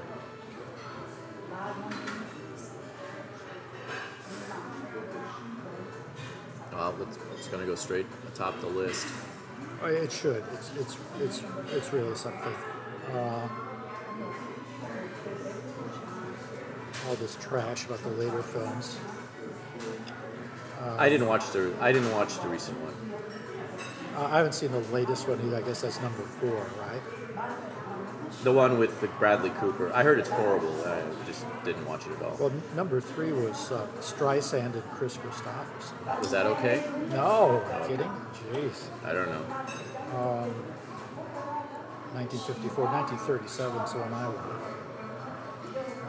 Um, Rotten Tomatoes, 100%.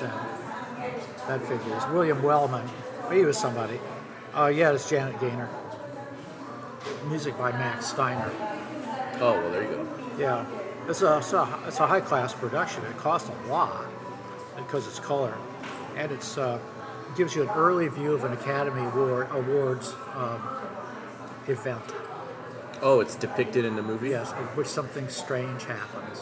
Ooh, Very, okay. very strange. And is this when the Academy Awards were held at the Biltmore or the yeah, must, something like that. that? must be what they have in mind because they're having dinner. And, Yeah.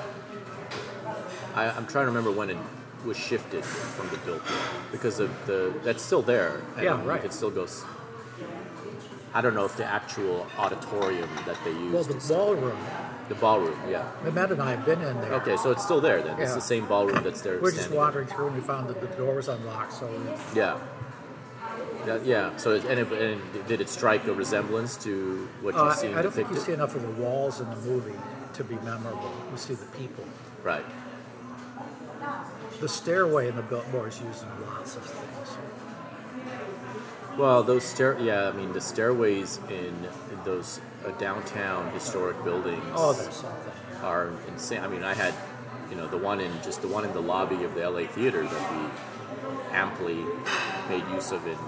Why don't you go out to the mission then, for God's sakes? You know, you're always going out to Palm Springs. Yeah, and it's right on the way. Yeah. No, I just have to. And you better go before they start putting up the Christmas lights because then it costs you a lot more. Oh, okay. That's a that that's a thing. They have a huge, uh, frightening display of lights and decorations. Okay. I mean, it used to be have some charm and wit, but now it's just What? Well, that's What not- am I looking that sounds interesting too. By the way, I wouldn't. It sounds scary and It's very, interesting. it's very interesting. Mamet thinks it's um, one of the funniest things. That might be a big hit actually among among people now. but it, but it costs you a lot more. Oh, I'm sure. Yeah, I'm sure it goes skyrockets. No, no, who'd have thunk that there is a great hotel, historic hotel in Riverside? It's one of the most places? eccentric things in the world. I It's gotta- literally. I mean, it's yeah. built by an eccentric, uh, to, to, out of eccentric materials, Yeah, and eccentricity persisted in. I need to record one of these with there when I go there with somebody, and I don't know who, who, who, who I could find. I I could talk to myself while I'm there, but it sounds like something that should be should be made use of. Well, maybe maybe you and I should Yeah, just turn up there together. Sometime. Yeah, that's the thing to do. I think. All of our fr- and that's I've, I just recently found out about it too. Before you told me about it, just right before you first told me about it. Weekdays are better because you don't run into weddings. Oh, okay. Oh, it's a oh, it's a wedding. Okay. It's a wedding. right? Yeah, they, And and all- I'm sure it's cheaper on weekdays too. it it is cheaper, markedly cheaper. Uh, you can take a tour for I think ten bucks, which if there isn't a wedding, uh, goes into among other things the chapel, Mm-hmm. which has uh, a magnificent uh, backing to make it simple. You know, Okay. uh, what the stuff behind the altar was a magnificent work of art from the Mexican Renaissance period. When was the Mexican Renaissance? It lasted a long time. It didn't really happen, but eight- this 17th, 18th century. Oh, okay. I didn't know that. Yeah, a I mean, the derivative European art Right. flourished, flourished in Mexico City, and and the wealthier uh, the silver towns, and that was uh, somebody had a silver baron, Mexican silver baron, had a chapel. That must have been really something. chapel. because- A chapel, yeah. It had a huge, enormous thing there, and silver and statues and so forth. And it got sold to the guy who owned the hotel because he Right. collected things. Wonderful. And I- it was boxed up at a railroad station someplace. Derivative European art, much maligned in the Fountainhead, has its place in the world. well, what I not mean? Most Mexican art from the period, most colonial art. I mean, if you look at American colonial art, it's terrible. And that's the case of Mexican art from those periods too. But this is uh, handicrafts. You know, this is this is uh, Right. not sculptural form. Right. Oh, I look forward to this journey. they really know how to do that. I look forward to this journey. The Mission Inn. And you make uh, you make reservations for the tour. They're not hard to Right. make, but when you call up the nice ladies, uh, you can say, um, "What's my best chance?" And they've got four tours a day or something. What's my best chance of getting to see the chapel? You're, oh, so, so as to, oh right because to- They- take to- you through various You need to dodge the so wedding. on. The dodge the weddings. Yeah, if there isn't a wedding there, if they're not preparing for a wedding, so uh, you know, generally a weekday morning is the time to do that. Right. Okay. Well, that's good. That's a good note. That's a good note. One of my friends, uh, I got introduced to that because one of my friends had her wedding there 20 years ago. And boy, she, even then, she must have spent a fortune. But I wonder how it compares to. It's probably still expensive. I'm just wondering. It seems like they're. Rooms are not that expensive. There's four, realistically, there are about four ascending categories of it, and you could stay there for. Uh, uh, the cheapest one is perfectly okay, and you could, is not what I get. Right. But uh, the, if you wanted to go to the cheapest one, it's perfectly okay, and I think it's $150 a night. And is it the type of place where you spend the whole time at the hotel, or do you wander? Is there anywhere to wander off to? And Uh, it's right downtown, so uh, there's a there's some good restaurants, uh, or quite good restaurants within ten minute walk, Ten minutes, okay. and uh, or closer. I've only ever driven through Riverside and stopped there for like in and out. Well, that's the way to see it. I mean, the, that little downtown area is very walkable and fun. okay, cool. And there's there are other things to see in Riverside too. Uh, you might drive a little ways, but uh, you get parking right next to fifteen dollars a day, I think it is, There's parking right in the back of the hotel. It's very easy. Um, and there's nothing in the hotel that you need to dress for except the most expensive restaurant where you you're not supposed to wear jeans or shorts. So you have And you- trousers. You, have to you have to have a shirt that buttons, a shirt. Okay. but you don't you don't have As to long have as a you don't have to tie. have a fucking tie. No, you don't Yeah. have to have a tie. But that's the most expensive restaurant too. I'm not sure that that one's worth it, uh, but it's okay. And the other restaurants are okay too Okay. in the hotel and around it. Uh, but for instance, uh, the last couple times I was there, I went to see the um,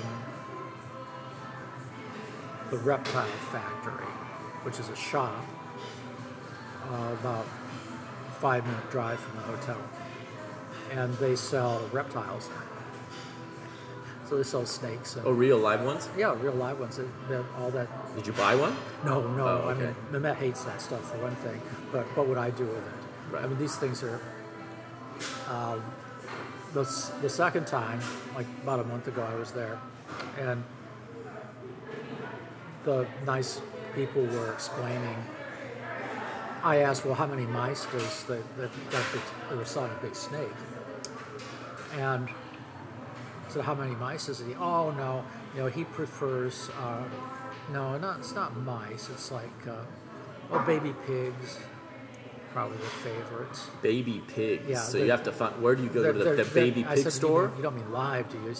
No, they can be dead, but uh, you should warm them up. Shit. and and uh, then they'll they'll eat this, they'll swallow it, and they'll just be out of it for a week or two. but they're just like siesta for. Right, just see, just there's their eyes are open, but they're not there, and you can see the, the, the prey. You know, Right. That you can see the like shape the of it inside. Right. That's great. lots of fun. So they're they're into the they're into suckling pig basically. You need to have a good suckling pig vendor One of nearby. their favorites, yeah. Yeah. Well, okay. We all have our thing. But they, but they, um, they can be unpredictable. Oh, Which that's means the they can attack. Right, right. It's always one, you know, unpredict. You, that's what you want in your life is a little reptilian unpredictability. Great. Oh, if, uh, have they ever bit you? Oh yeah.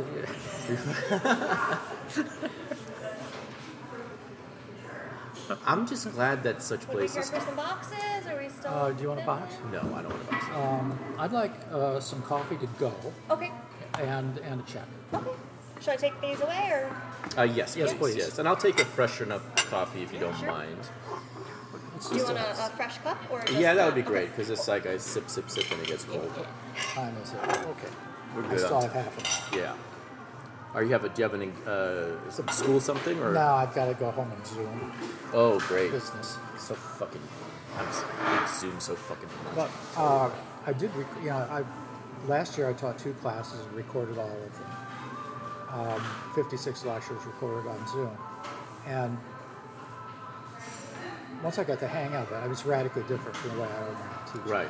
But I enjoyed it. I mean, I, enjo- I actually enjoyed the product. I Oh, didn't- good. I didn't enjoy the, the process because you have to prepare more. Because Right. you can't edit it. You can you cannot edit it Right. you can cut off the first five minutes, the last five minutes or something, but you can't go You inside. can't. You can't. Uh, yeah. You can't uh, snip it. So you have to be slower and more careful about what you say, and you don't know because you're not looking at the audience. You don't know.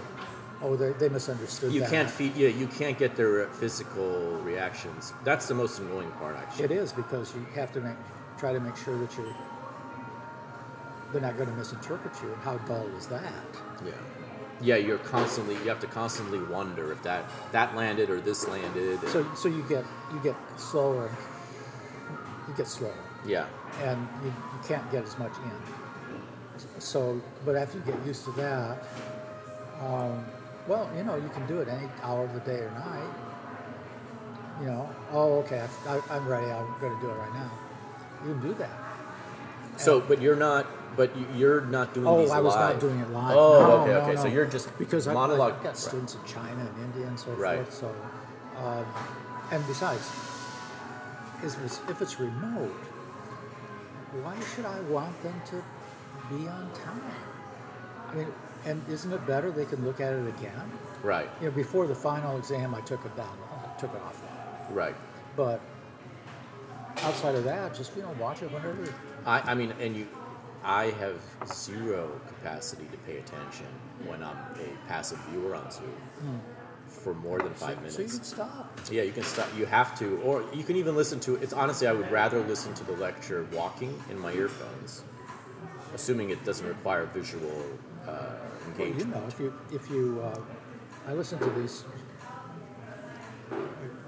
If I have a YouTube talk that I want to listen to, a small minority of available YouTube talks, but there's some that I, I like.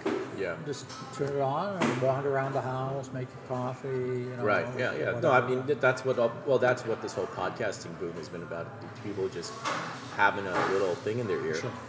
and having a con- having someone talking to them all through the day when they're engaged in lonesome tasks, That's especially now. all, all through the day is beyond me. In fact, when I look at the thing and I see it goes for an hour and a half, yeah, maybe not. Right. Well, I mean, hour, some of these go for three, four hours. But I can stop. Yeah, that's the thing. Yeah, you can always stop and break it up. Different people have. I mean, there has been a uh, marked, marked change in the appetite for this sort of thing over the course of this pandemic. The, the podcast thing boomed. I mean, all kinds of very idiosyncratic, very specific types of ones boomed. Big ones obviously were already booming, and they boomed even more. And people had all this time uh, where, and also the stuff on TV is garbage. Anything new, Right. right? So there's no there's no reason to watch any talk show on TV when you've got something better Oh, yeah, on audio. absolutely. It just why even bother? Why sit down and watch it when you can just walk around and listen to it? Right. Something better. So there, there's the, the the app, and also loneliness has created a, market that you know doesn't apply to you, but for many people, these are like it's like their only friends. Well, well, some of these, yeah, and that's too bad. But, it's it's yes, it is too bad. you know, uh, I'm a, uh, one of the things I follow. I follow Jehovah's Witnesses because it's been a you know uh, fringe religious groups are one of my. It's one of your subjects, yeah, yeah. write about, and um, there's a million anti-Jehovah's Witness things Right. on YouTube, and they have they decided to have their, an immense and intimidating net presence themselves, which I don't watch, but which these others. Uh, They analyze and shit. yeah, they analyze it, so I've seen enormous chunks of that, but I'm not going to sit down and watch an hour long, you know, lecture on their theology. Right. Uh, anyway, uh, these the people who do these things are are very modest, uh, modestly educated usually, and modestly. When they start off, they sort of have modest abilities, but some of them really develop personality, and they become quite quite charming and Yeah. No, I've noticed that too. I mean, I follow, you wouldn't know the, them, but the, the podcasts that I've gravitated to over the last couple of years are the ones that are the most, that they're, they were the, the most acquired tastes, basically, in, in the sense that, first of all, they improve because they, you know, everyone gets better. But it starts out as almost, it starts out like very similar to what we're doing now, except obviously with a plan and they, have, they know what they're going to talk about and whatever. Sometimes. sometimes sometimes they don't even do that but they have but but the, the style is is is like you're eavesdropping on a conversation between two friends in a living room or wherever. That's the style of the that's the whole kind of genre. And some of them really have you know i'm my ears are well tuned to i think to craft a little bit. So when i i notice how the I, I tend to notice how some of them improve it at maintaining the kind of dramatic through line of their conversations, even when they're just bullshitting about whatever, Right. You know. And they really do. They have learned a lot, and they can only learn by by doing it constantly. And yeah, not being afraid and of sounding course like the, an idiot. The money helps. Yeah, and they get and a lot of some of them have really turned out to make a living doing You can tell, you know, when some of them realize, hey, I could just do this. Yeah, I can just sit here and bullshit. That's all that all I have to do. Yeah, yeah. No, a lot of them. I mean, I, I don't know the number, but several have because you don't actually need that large of an audience if they're paying. A lot of them are subscribed, you know, based on subscribers Right. for five bucks a month or whatever. You don't need that many people to make a living. No, you sure don't. Have a great afternoon. Thank you. I've got to say that the prison ones are not very good. There's lots of them too. There's lots of prison talk. Lots of- lots is of it prison talk. is it of the scared straight variety or is no, it it's all about what happens in prison oh, what happens? and what happened to me and some Right, right, right. and um, Are they not erotic enough for? They're not erotic at all, Uh, but they're not informative at all either. They they're gas bags. they're gas bags. I well, are they, is it is it gas bags in the genre of uh, teetotalers? You know how they become so annoying. No, I, uh, there's a scattering of that, but mainly it's I'm a tough guy. I went through this, or uh, there are there's a handful of firms who make money on advising you if you're going to go to prison, Right. and they charge like fifty thousand dollars or something, and they're run by people who have uh, been in prison. It's almost always federal prison because. Um, that's nationwide, so you have more of Well, they advise you. You're going to prison. You yeah, hire them I, to I give you think the. I'm going to go to prison, so Right. I hire them and I give advice. But in order to get people involved in that, they also have uh, a web presence, and uh, a couple of them have a significant YouTube presence. In order, they start to discuss the subject. If you want more information, They build their own little. build their own yeah, thing. cachet. and they are just as they're inform. I guess they're informative, but it's so slow. And it used to be uh, one of them in particular is a particularly prominent one in this niche. Right. the biggest, This is- biggest frog in that puddle. They started off being interesting, and it was all online and print. Yeah. And they had other people's experiences and so forth, and a variety of people, and blogging and so forth. This happened, that happened. So you know, you can look down the page and say, "Oh, this looks interesting. This doesn't look interesting." Then they converted almost all of their presence into YouTube's, and that just killed it for me. That's Yeah. just like I'm going to listen to this guy talk for half an hour when I could just glance at, Right. at this and see if I'm interested. Yeah, I mean, and, and and the worst is when you have to actually see them. I think most of these, I think most of, a lot of what these podcasts do as well is record themselves visually. Like Joe Rogan does this successfully, so everyone does it now. But it's most of for most of them, it's just a horrible idea because nobody wants to sit there Nobody and watch. wants to see them. No, With nobody the- wants to see their faces. With the. JWs and the Mormons and the Scientologists, they've got something to bounce off at. So they'll show this ridiculous thing the cult group came up with. Right. It's like, oh God, what clowns they say. Oh, what clowns they are. Let's Right. see another Let's see, clown. yeah, let's performer. yeah, so, so yeah. that- that's Next thing you know, Yeah. you're you're scrubbing toilets in uh, in Riverside out there, whatever it's called. Exactly. Yeah. Well, well, one thing those cults have is they have these hypnotic, uh, crazy-eyed, uh, you know, uh, uh, spokesmen. Yes. Which, if you do look at, it's like it's like if you look at Major Applewhite. I think that's his name, right? The the Heaven's Gate guy. Right. And he just he look he looks like this, and but you can't look away when you see that fucking face in his eyes like like that. You just can't look away. It's, it's like those clickbaits that show, um, oh, I know, you know, ads for some kind of retirement, some kind of retirement scam or something, and they'll show this picture of a hideous, hideous-looking old person, Right. Ew, horrible, horrible-looking old person. And it's so horrible, you know, you're tempted to click on it. Yeah, you can't. Yeah, it works. It works. I feel like probably the one of the the most flourishing industries in America right now are probably these like cults. Because what else do people have right now? Well, I I disagree with you. Uh, every cult has trees don't go through the sky to the sky, and cults are more like dandelions. They don't grow. They cannot grow very high. They there's a point at which they have gotten to such and such a percentage of the population. That's never one percent, and then they've got to stop. Then they stop. Well, okay, so but I'm thinking more in the lines of not uh, vertical growth, but just a million little cults sprouting everywhere. And and by the way, I'm far more um, I'm far more liberal about and I'm far more forgiving of the concept of a cult. I don't like this idea that we call everything a cult. Oh, no. That's just a group of people who share interests, you know, and are totally into it and are po- possibly a little crazy. Who cares? That's everyone. I'm not. I'm not. I'm not so keen as I used to be. I used to be very, you know, is this a cult? That's bad. Now I'm, that now I'm like, fuck it. It's all. Yeah, we're all you don't have to try. Yeah, you don't have to join. Let them do their fucking thing. Let them be sex slaves. Who cares? That's, you know. that's what Paterson said. You know, She said, "Let them, let them eat, let them be sex slaves." well, she was actually talking about that cult that was led by um, I'm always forgetting that guy's name. I've never been able to remember. He's a prominent figure. Franklin Delano Right, Roosevelt. exactly. He was a no, uh, he was a 19th century figure who uh, formed a commune based on free love, and was frankly free love. It's in the, in the state of New York. It wasn't Oneida. It wasn't, which still exists. No, I know. Makes our forks. No, it wasn't. It, he was religious only in the sense of uh, the Sex. most advanced. Yeah, we sort of agnostic. Well, Right, whatever. Yeah. Well, she was sort of. I mean, she was deist, right?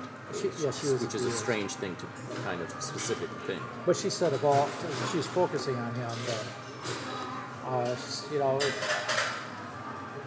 just ways of experimenting with things, and you know, she did. She did say that no, most of them are communist, and she said they show that communism will only work in a capitalist environment. Right, as a sex cult within a capitalist Or environment you, know, where you you can sell might have something to merchandise. sell, and yeah, Yeah, sell your merch. Amana is a good example of that. Most of them fail at, at that though because they don't have the skill. Right. or they've got some nutty idea that they that forbids them from reaching a wider. Right, right, and they, and they don't have the uh, they don't have the uh, the, the magical uh, acumen of say Oneida, I guess, had, or the Mormons, which my understanding of Mormonism is it went from hardcore, you know, punitive cult, punitive if you leave, to basic American business religion. Uh, it's not because of its mythology, but and its uh, overwhelming emphasis on family.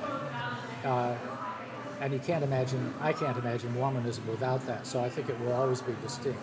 But in terms of its relationship with the wider culture, they found a very good solution. That they would do all these civic things, and partly as a way of running things themselves, you know, having their own people run for office. But when they were crushed by the federal government, they learned that. Right. Well, that they learned to play ball. They learned to play ball. And they learned to gladly participate. But but the but the manner in which they learned to play ball while retaining their individuality as a as a as a culture is seems one of a kind to me because I'm not aware of any. I'm sure there are smaller examples, but I'm not aware of a big, such a huge, you know, organization that managed to. No, I'm not either. Yeah. Which is that's probably the genius of Mormonism that should be studied and Well, it, it, celebrated. It, well, it is, and uh, more thought needs to be given to that. There's, there's a couple. There's lots of books about Mormonism. Most of them are just attacks on Mormonism. But there's a couple that are good, and they don't really. They see the, the trees of that, but they don't see the forest.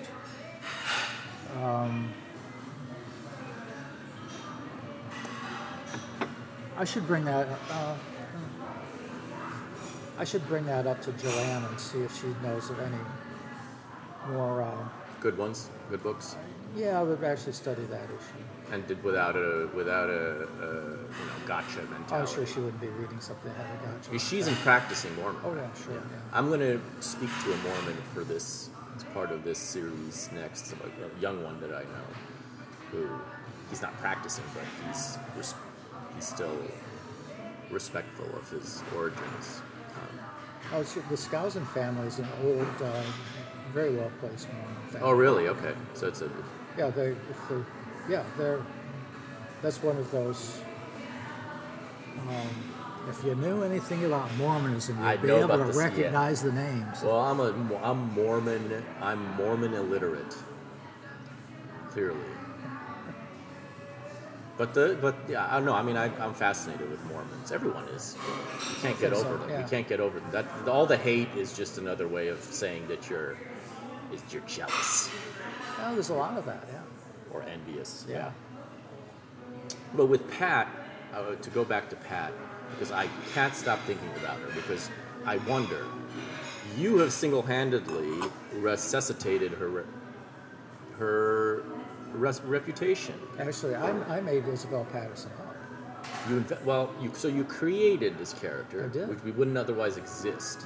I mean, might- you might as well. It's the same thing because when she died, it seemed like for a few years, people talked about God of the Machine, and then it just was forgotten. And for those who don't know, God of the Machine or Patterson in general, is the founder of modern libertarianism, and as a lucid, uh, shoots from the hip type of writer who wrote, who did a column that she wrote in the last 48 hours of its dead, no, last four, two hours of its deadline, typically yeah. a column that covered that was basically like proto Twitter the way I look at it because she would just go from she could go from she could just go one liner to one liner right Uh, some of them right Yeah. and cover 50 different books recent and ancient within the course of one column She could. Sometimes there's there that's a whole thing. right I mean but sometimes it's a whole essay but the way that she would just be able to casually uh, practice erudition because it's not just like she's not she never forced it on anything she would just Right. make a, a turn of phrase that would compare something to a literary reference from the from, from an ancient text you know or whatever text assuming you would know what, what the meaning is I but never deal, I think it the deal is uh, it's like Dr. Johnson talking. Uh, Right, right, What right, holds right. it together is a personality. Right If you've got enough personality, you can do that. If you don't, you can't. Now my thing is that she had all this personality. She had she. I think God of the Machine is a whatever you think of its arguments. It's an it's it's like a Camille Paglia esque type of sweeping literary performance nonfiction Oh, sure.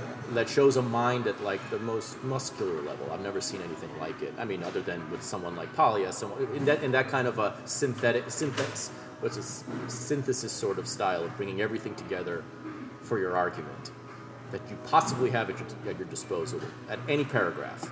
Um, you know, I look at it every now and then. I'm just blown away, and it, and I don't know what the. I'm not. I'm not assessing its arguments. You know what I mean? Yeah. who cares ultimately about the arguments? Um, and I and I find it sad that this that, but for the, but for the biographical hands of Stephen Cox, she would just disappear. She's not the only one. You know, if you.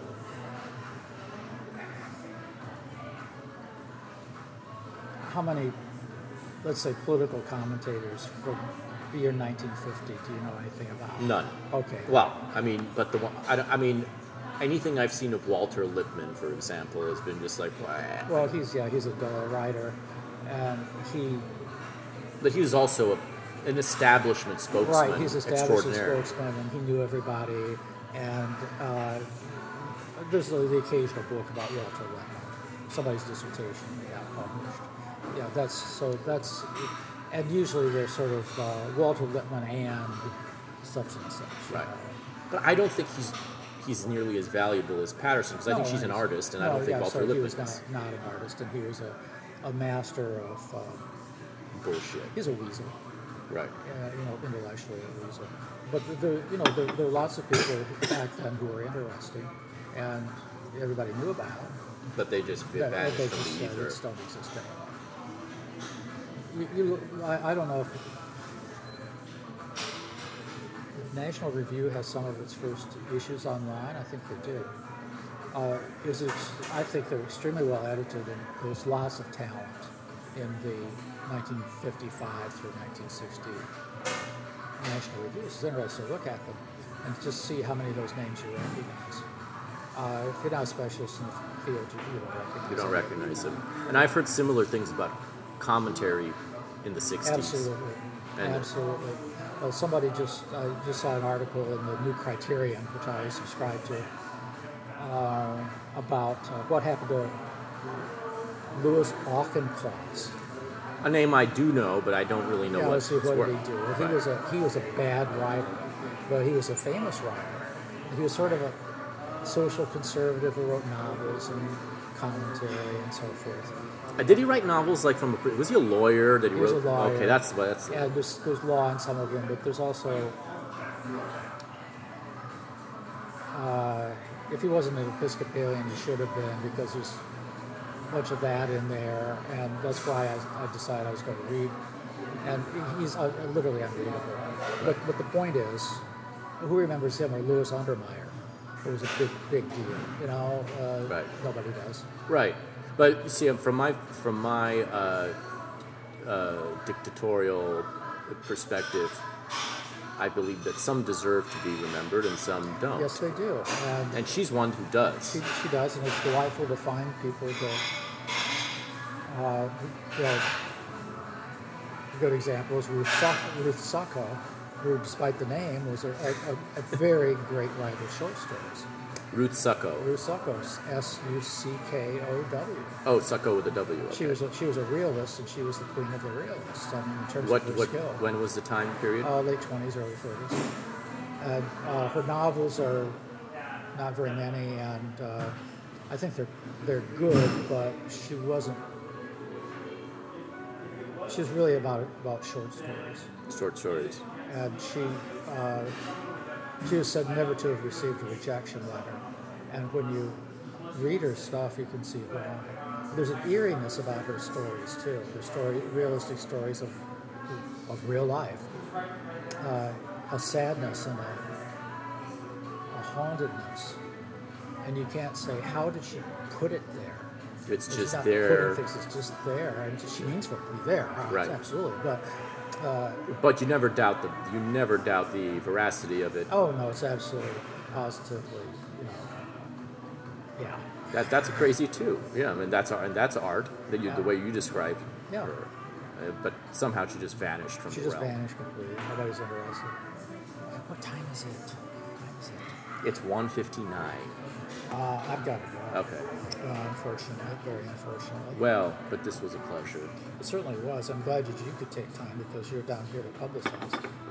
I mean, I, that, that my work is done in terms of publicizing in San Diego. They want me to go to Arizona now. And they don't. They don't. It doesn't occur to them to pay me.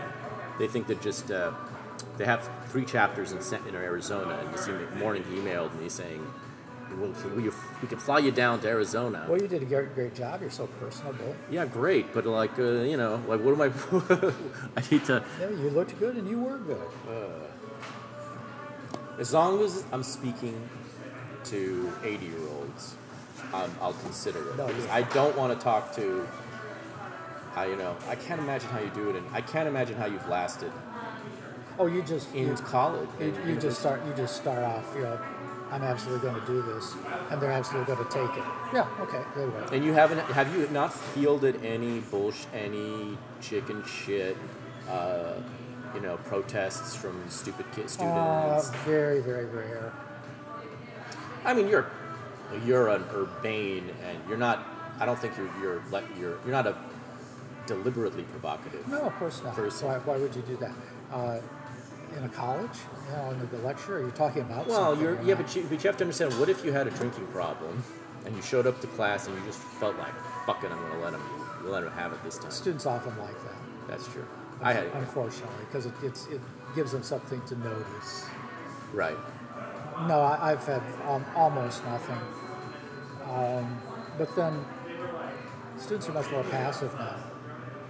They're passive. They're you know, They're just dead-eyed, sitting there.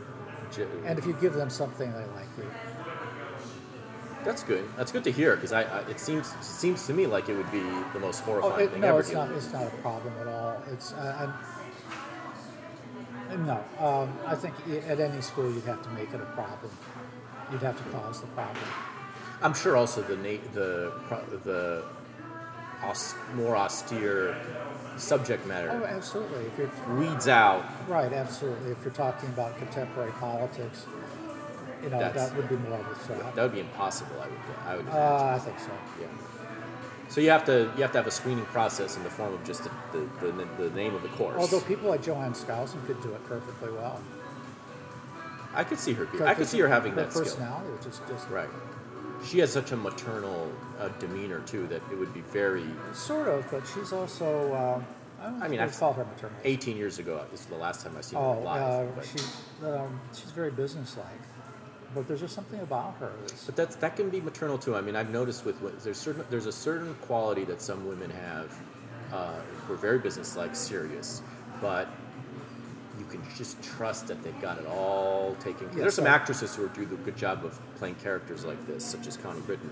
But like I feel there's a there's a certain no no nonsense, but you can trust yeah, them. she's sort of like Eva Marie Saint, Right. uh, and uh, who, when interviewed at the age of 75 or something, was mistaken by her audience for being uh, 30 years younger. oh, that's great. because when she said her, she she stated that she said I've been married for 50 years, and a gasp went through the audience. She was born married. she was born married 20 years. and she just looks so good. Yeah, you know, she deserved it. She earned that. And, and she obviously wasn't, but this is the same for Joanne. Uh, not talking out of um, badly repressed anger or um, or desire to flatter people or whatever. I mean, without with that, uh, Well, you've just disqualified 99%. right? of- But you're, if you're talking about your subject rather than about yourself, I mean, you can bring in yourself as an example or something, Sure. But if you're talking about your subject rather than I've always hated my father, that sort of thing. which is 99%. Right. I mean, of, of contemporary Right, that's their mouthpieces. Their motive for being on right. Everything is, and we're and and and by the way, apparently somehow not only do they hate their father, somehow they've cast all of us as their Right. surrogate fathers to hate to, to, to punish for it. That's the move that I don't. You know, I, I can understand hating your father. I'm sure there are plenty of uh, hate-worthy fathers out there, but I don't know why I have to take take the whip. Well, yeah, right. And it's a waste of people's time, and they resent it. Yeah, and it just creates a, a you know, thunderstorms of residual Well, look at. William F. Buckley. I mean, he's completely different from even Ray Saint or Joanne, but uh, he was able to say things that just because people thought, oh, sort of, yeah, he's sort of special, and that's Right. okay, you know. And he's he is talking. He's not talking about himself. He never talked about himself. No, uh, He's always talking about some idea, and if they didn't like the idea, they still somehow liked him. right, and then if they didn't like him, then they, they then he whipped out his harpsichord and Yes, that's started right. playing the pipe, dangling that you know That's his right. fingers. Yeah. But some but something that a lot of people are saying now, which I don't buy, but I'm curious what your opinion is. Having seen this documentary, Best of Enemies, where they which is about his or the, the debates between him and Oh, Gore yeah, just found footage of all of that. Uh, and it's causing, of course, a lot of people who are, I think, a little bit simple-minded about the matter to speculate that he was a closet homo. No, he wasn't. I didn't think so either. I'm just curious what you thought. No, no. Any more than Vidal was a closet heterosexual. right, as he constantly tried to intimate. Right. He always tried to intimate Yeah, that he he was, certainly, he certainly did. but he was uh, women were just falling over him. And, Yeah, it was a really sad case. But the, those those encounters were embarrassing to everybody. I, I still haven't seen Should have been there embarrassing to me. Right. I mean, I just hate to see things like that. But there's a. It's funny because I, I, for most people that I've again I haven't seen I haven't seen I've seen the famous one, but I haven't seen the documentary where they're all strung together, and a lot of people are just dazzled by the fact that this was ever part of public life and are so Oh, grateful for that. But you have a totally different Oh, perspective because you saw it live. Yeah, it was you the low point for both of them. Right. Right.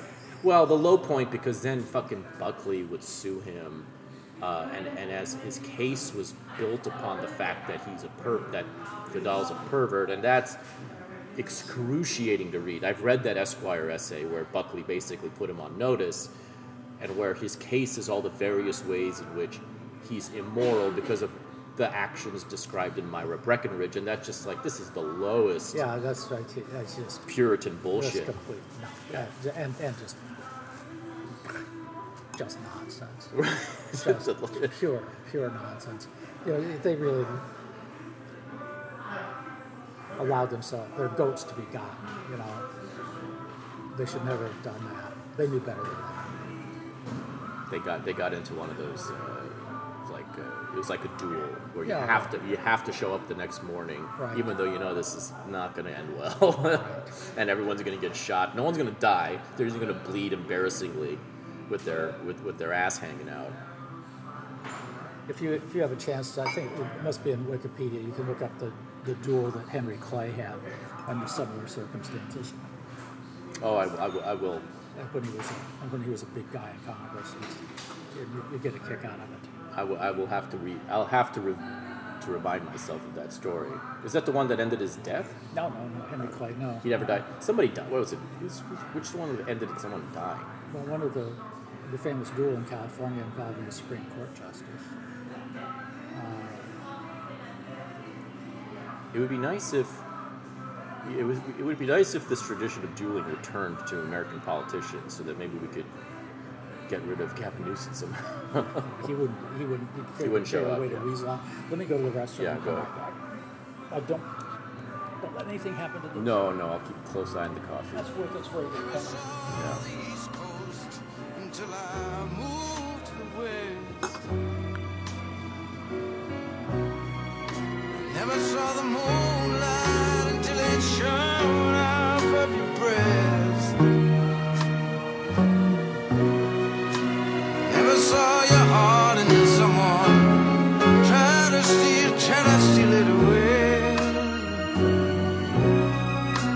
I saw your tears until they rolled down your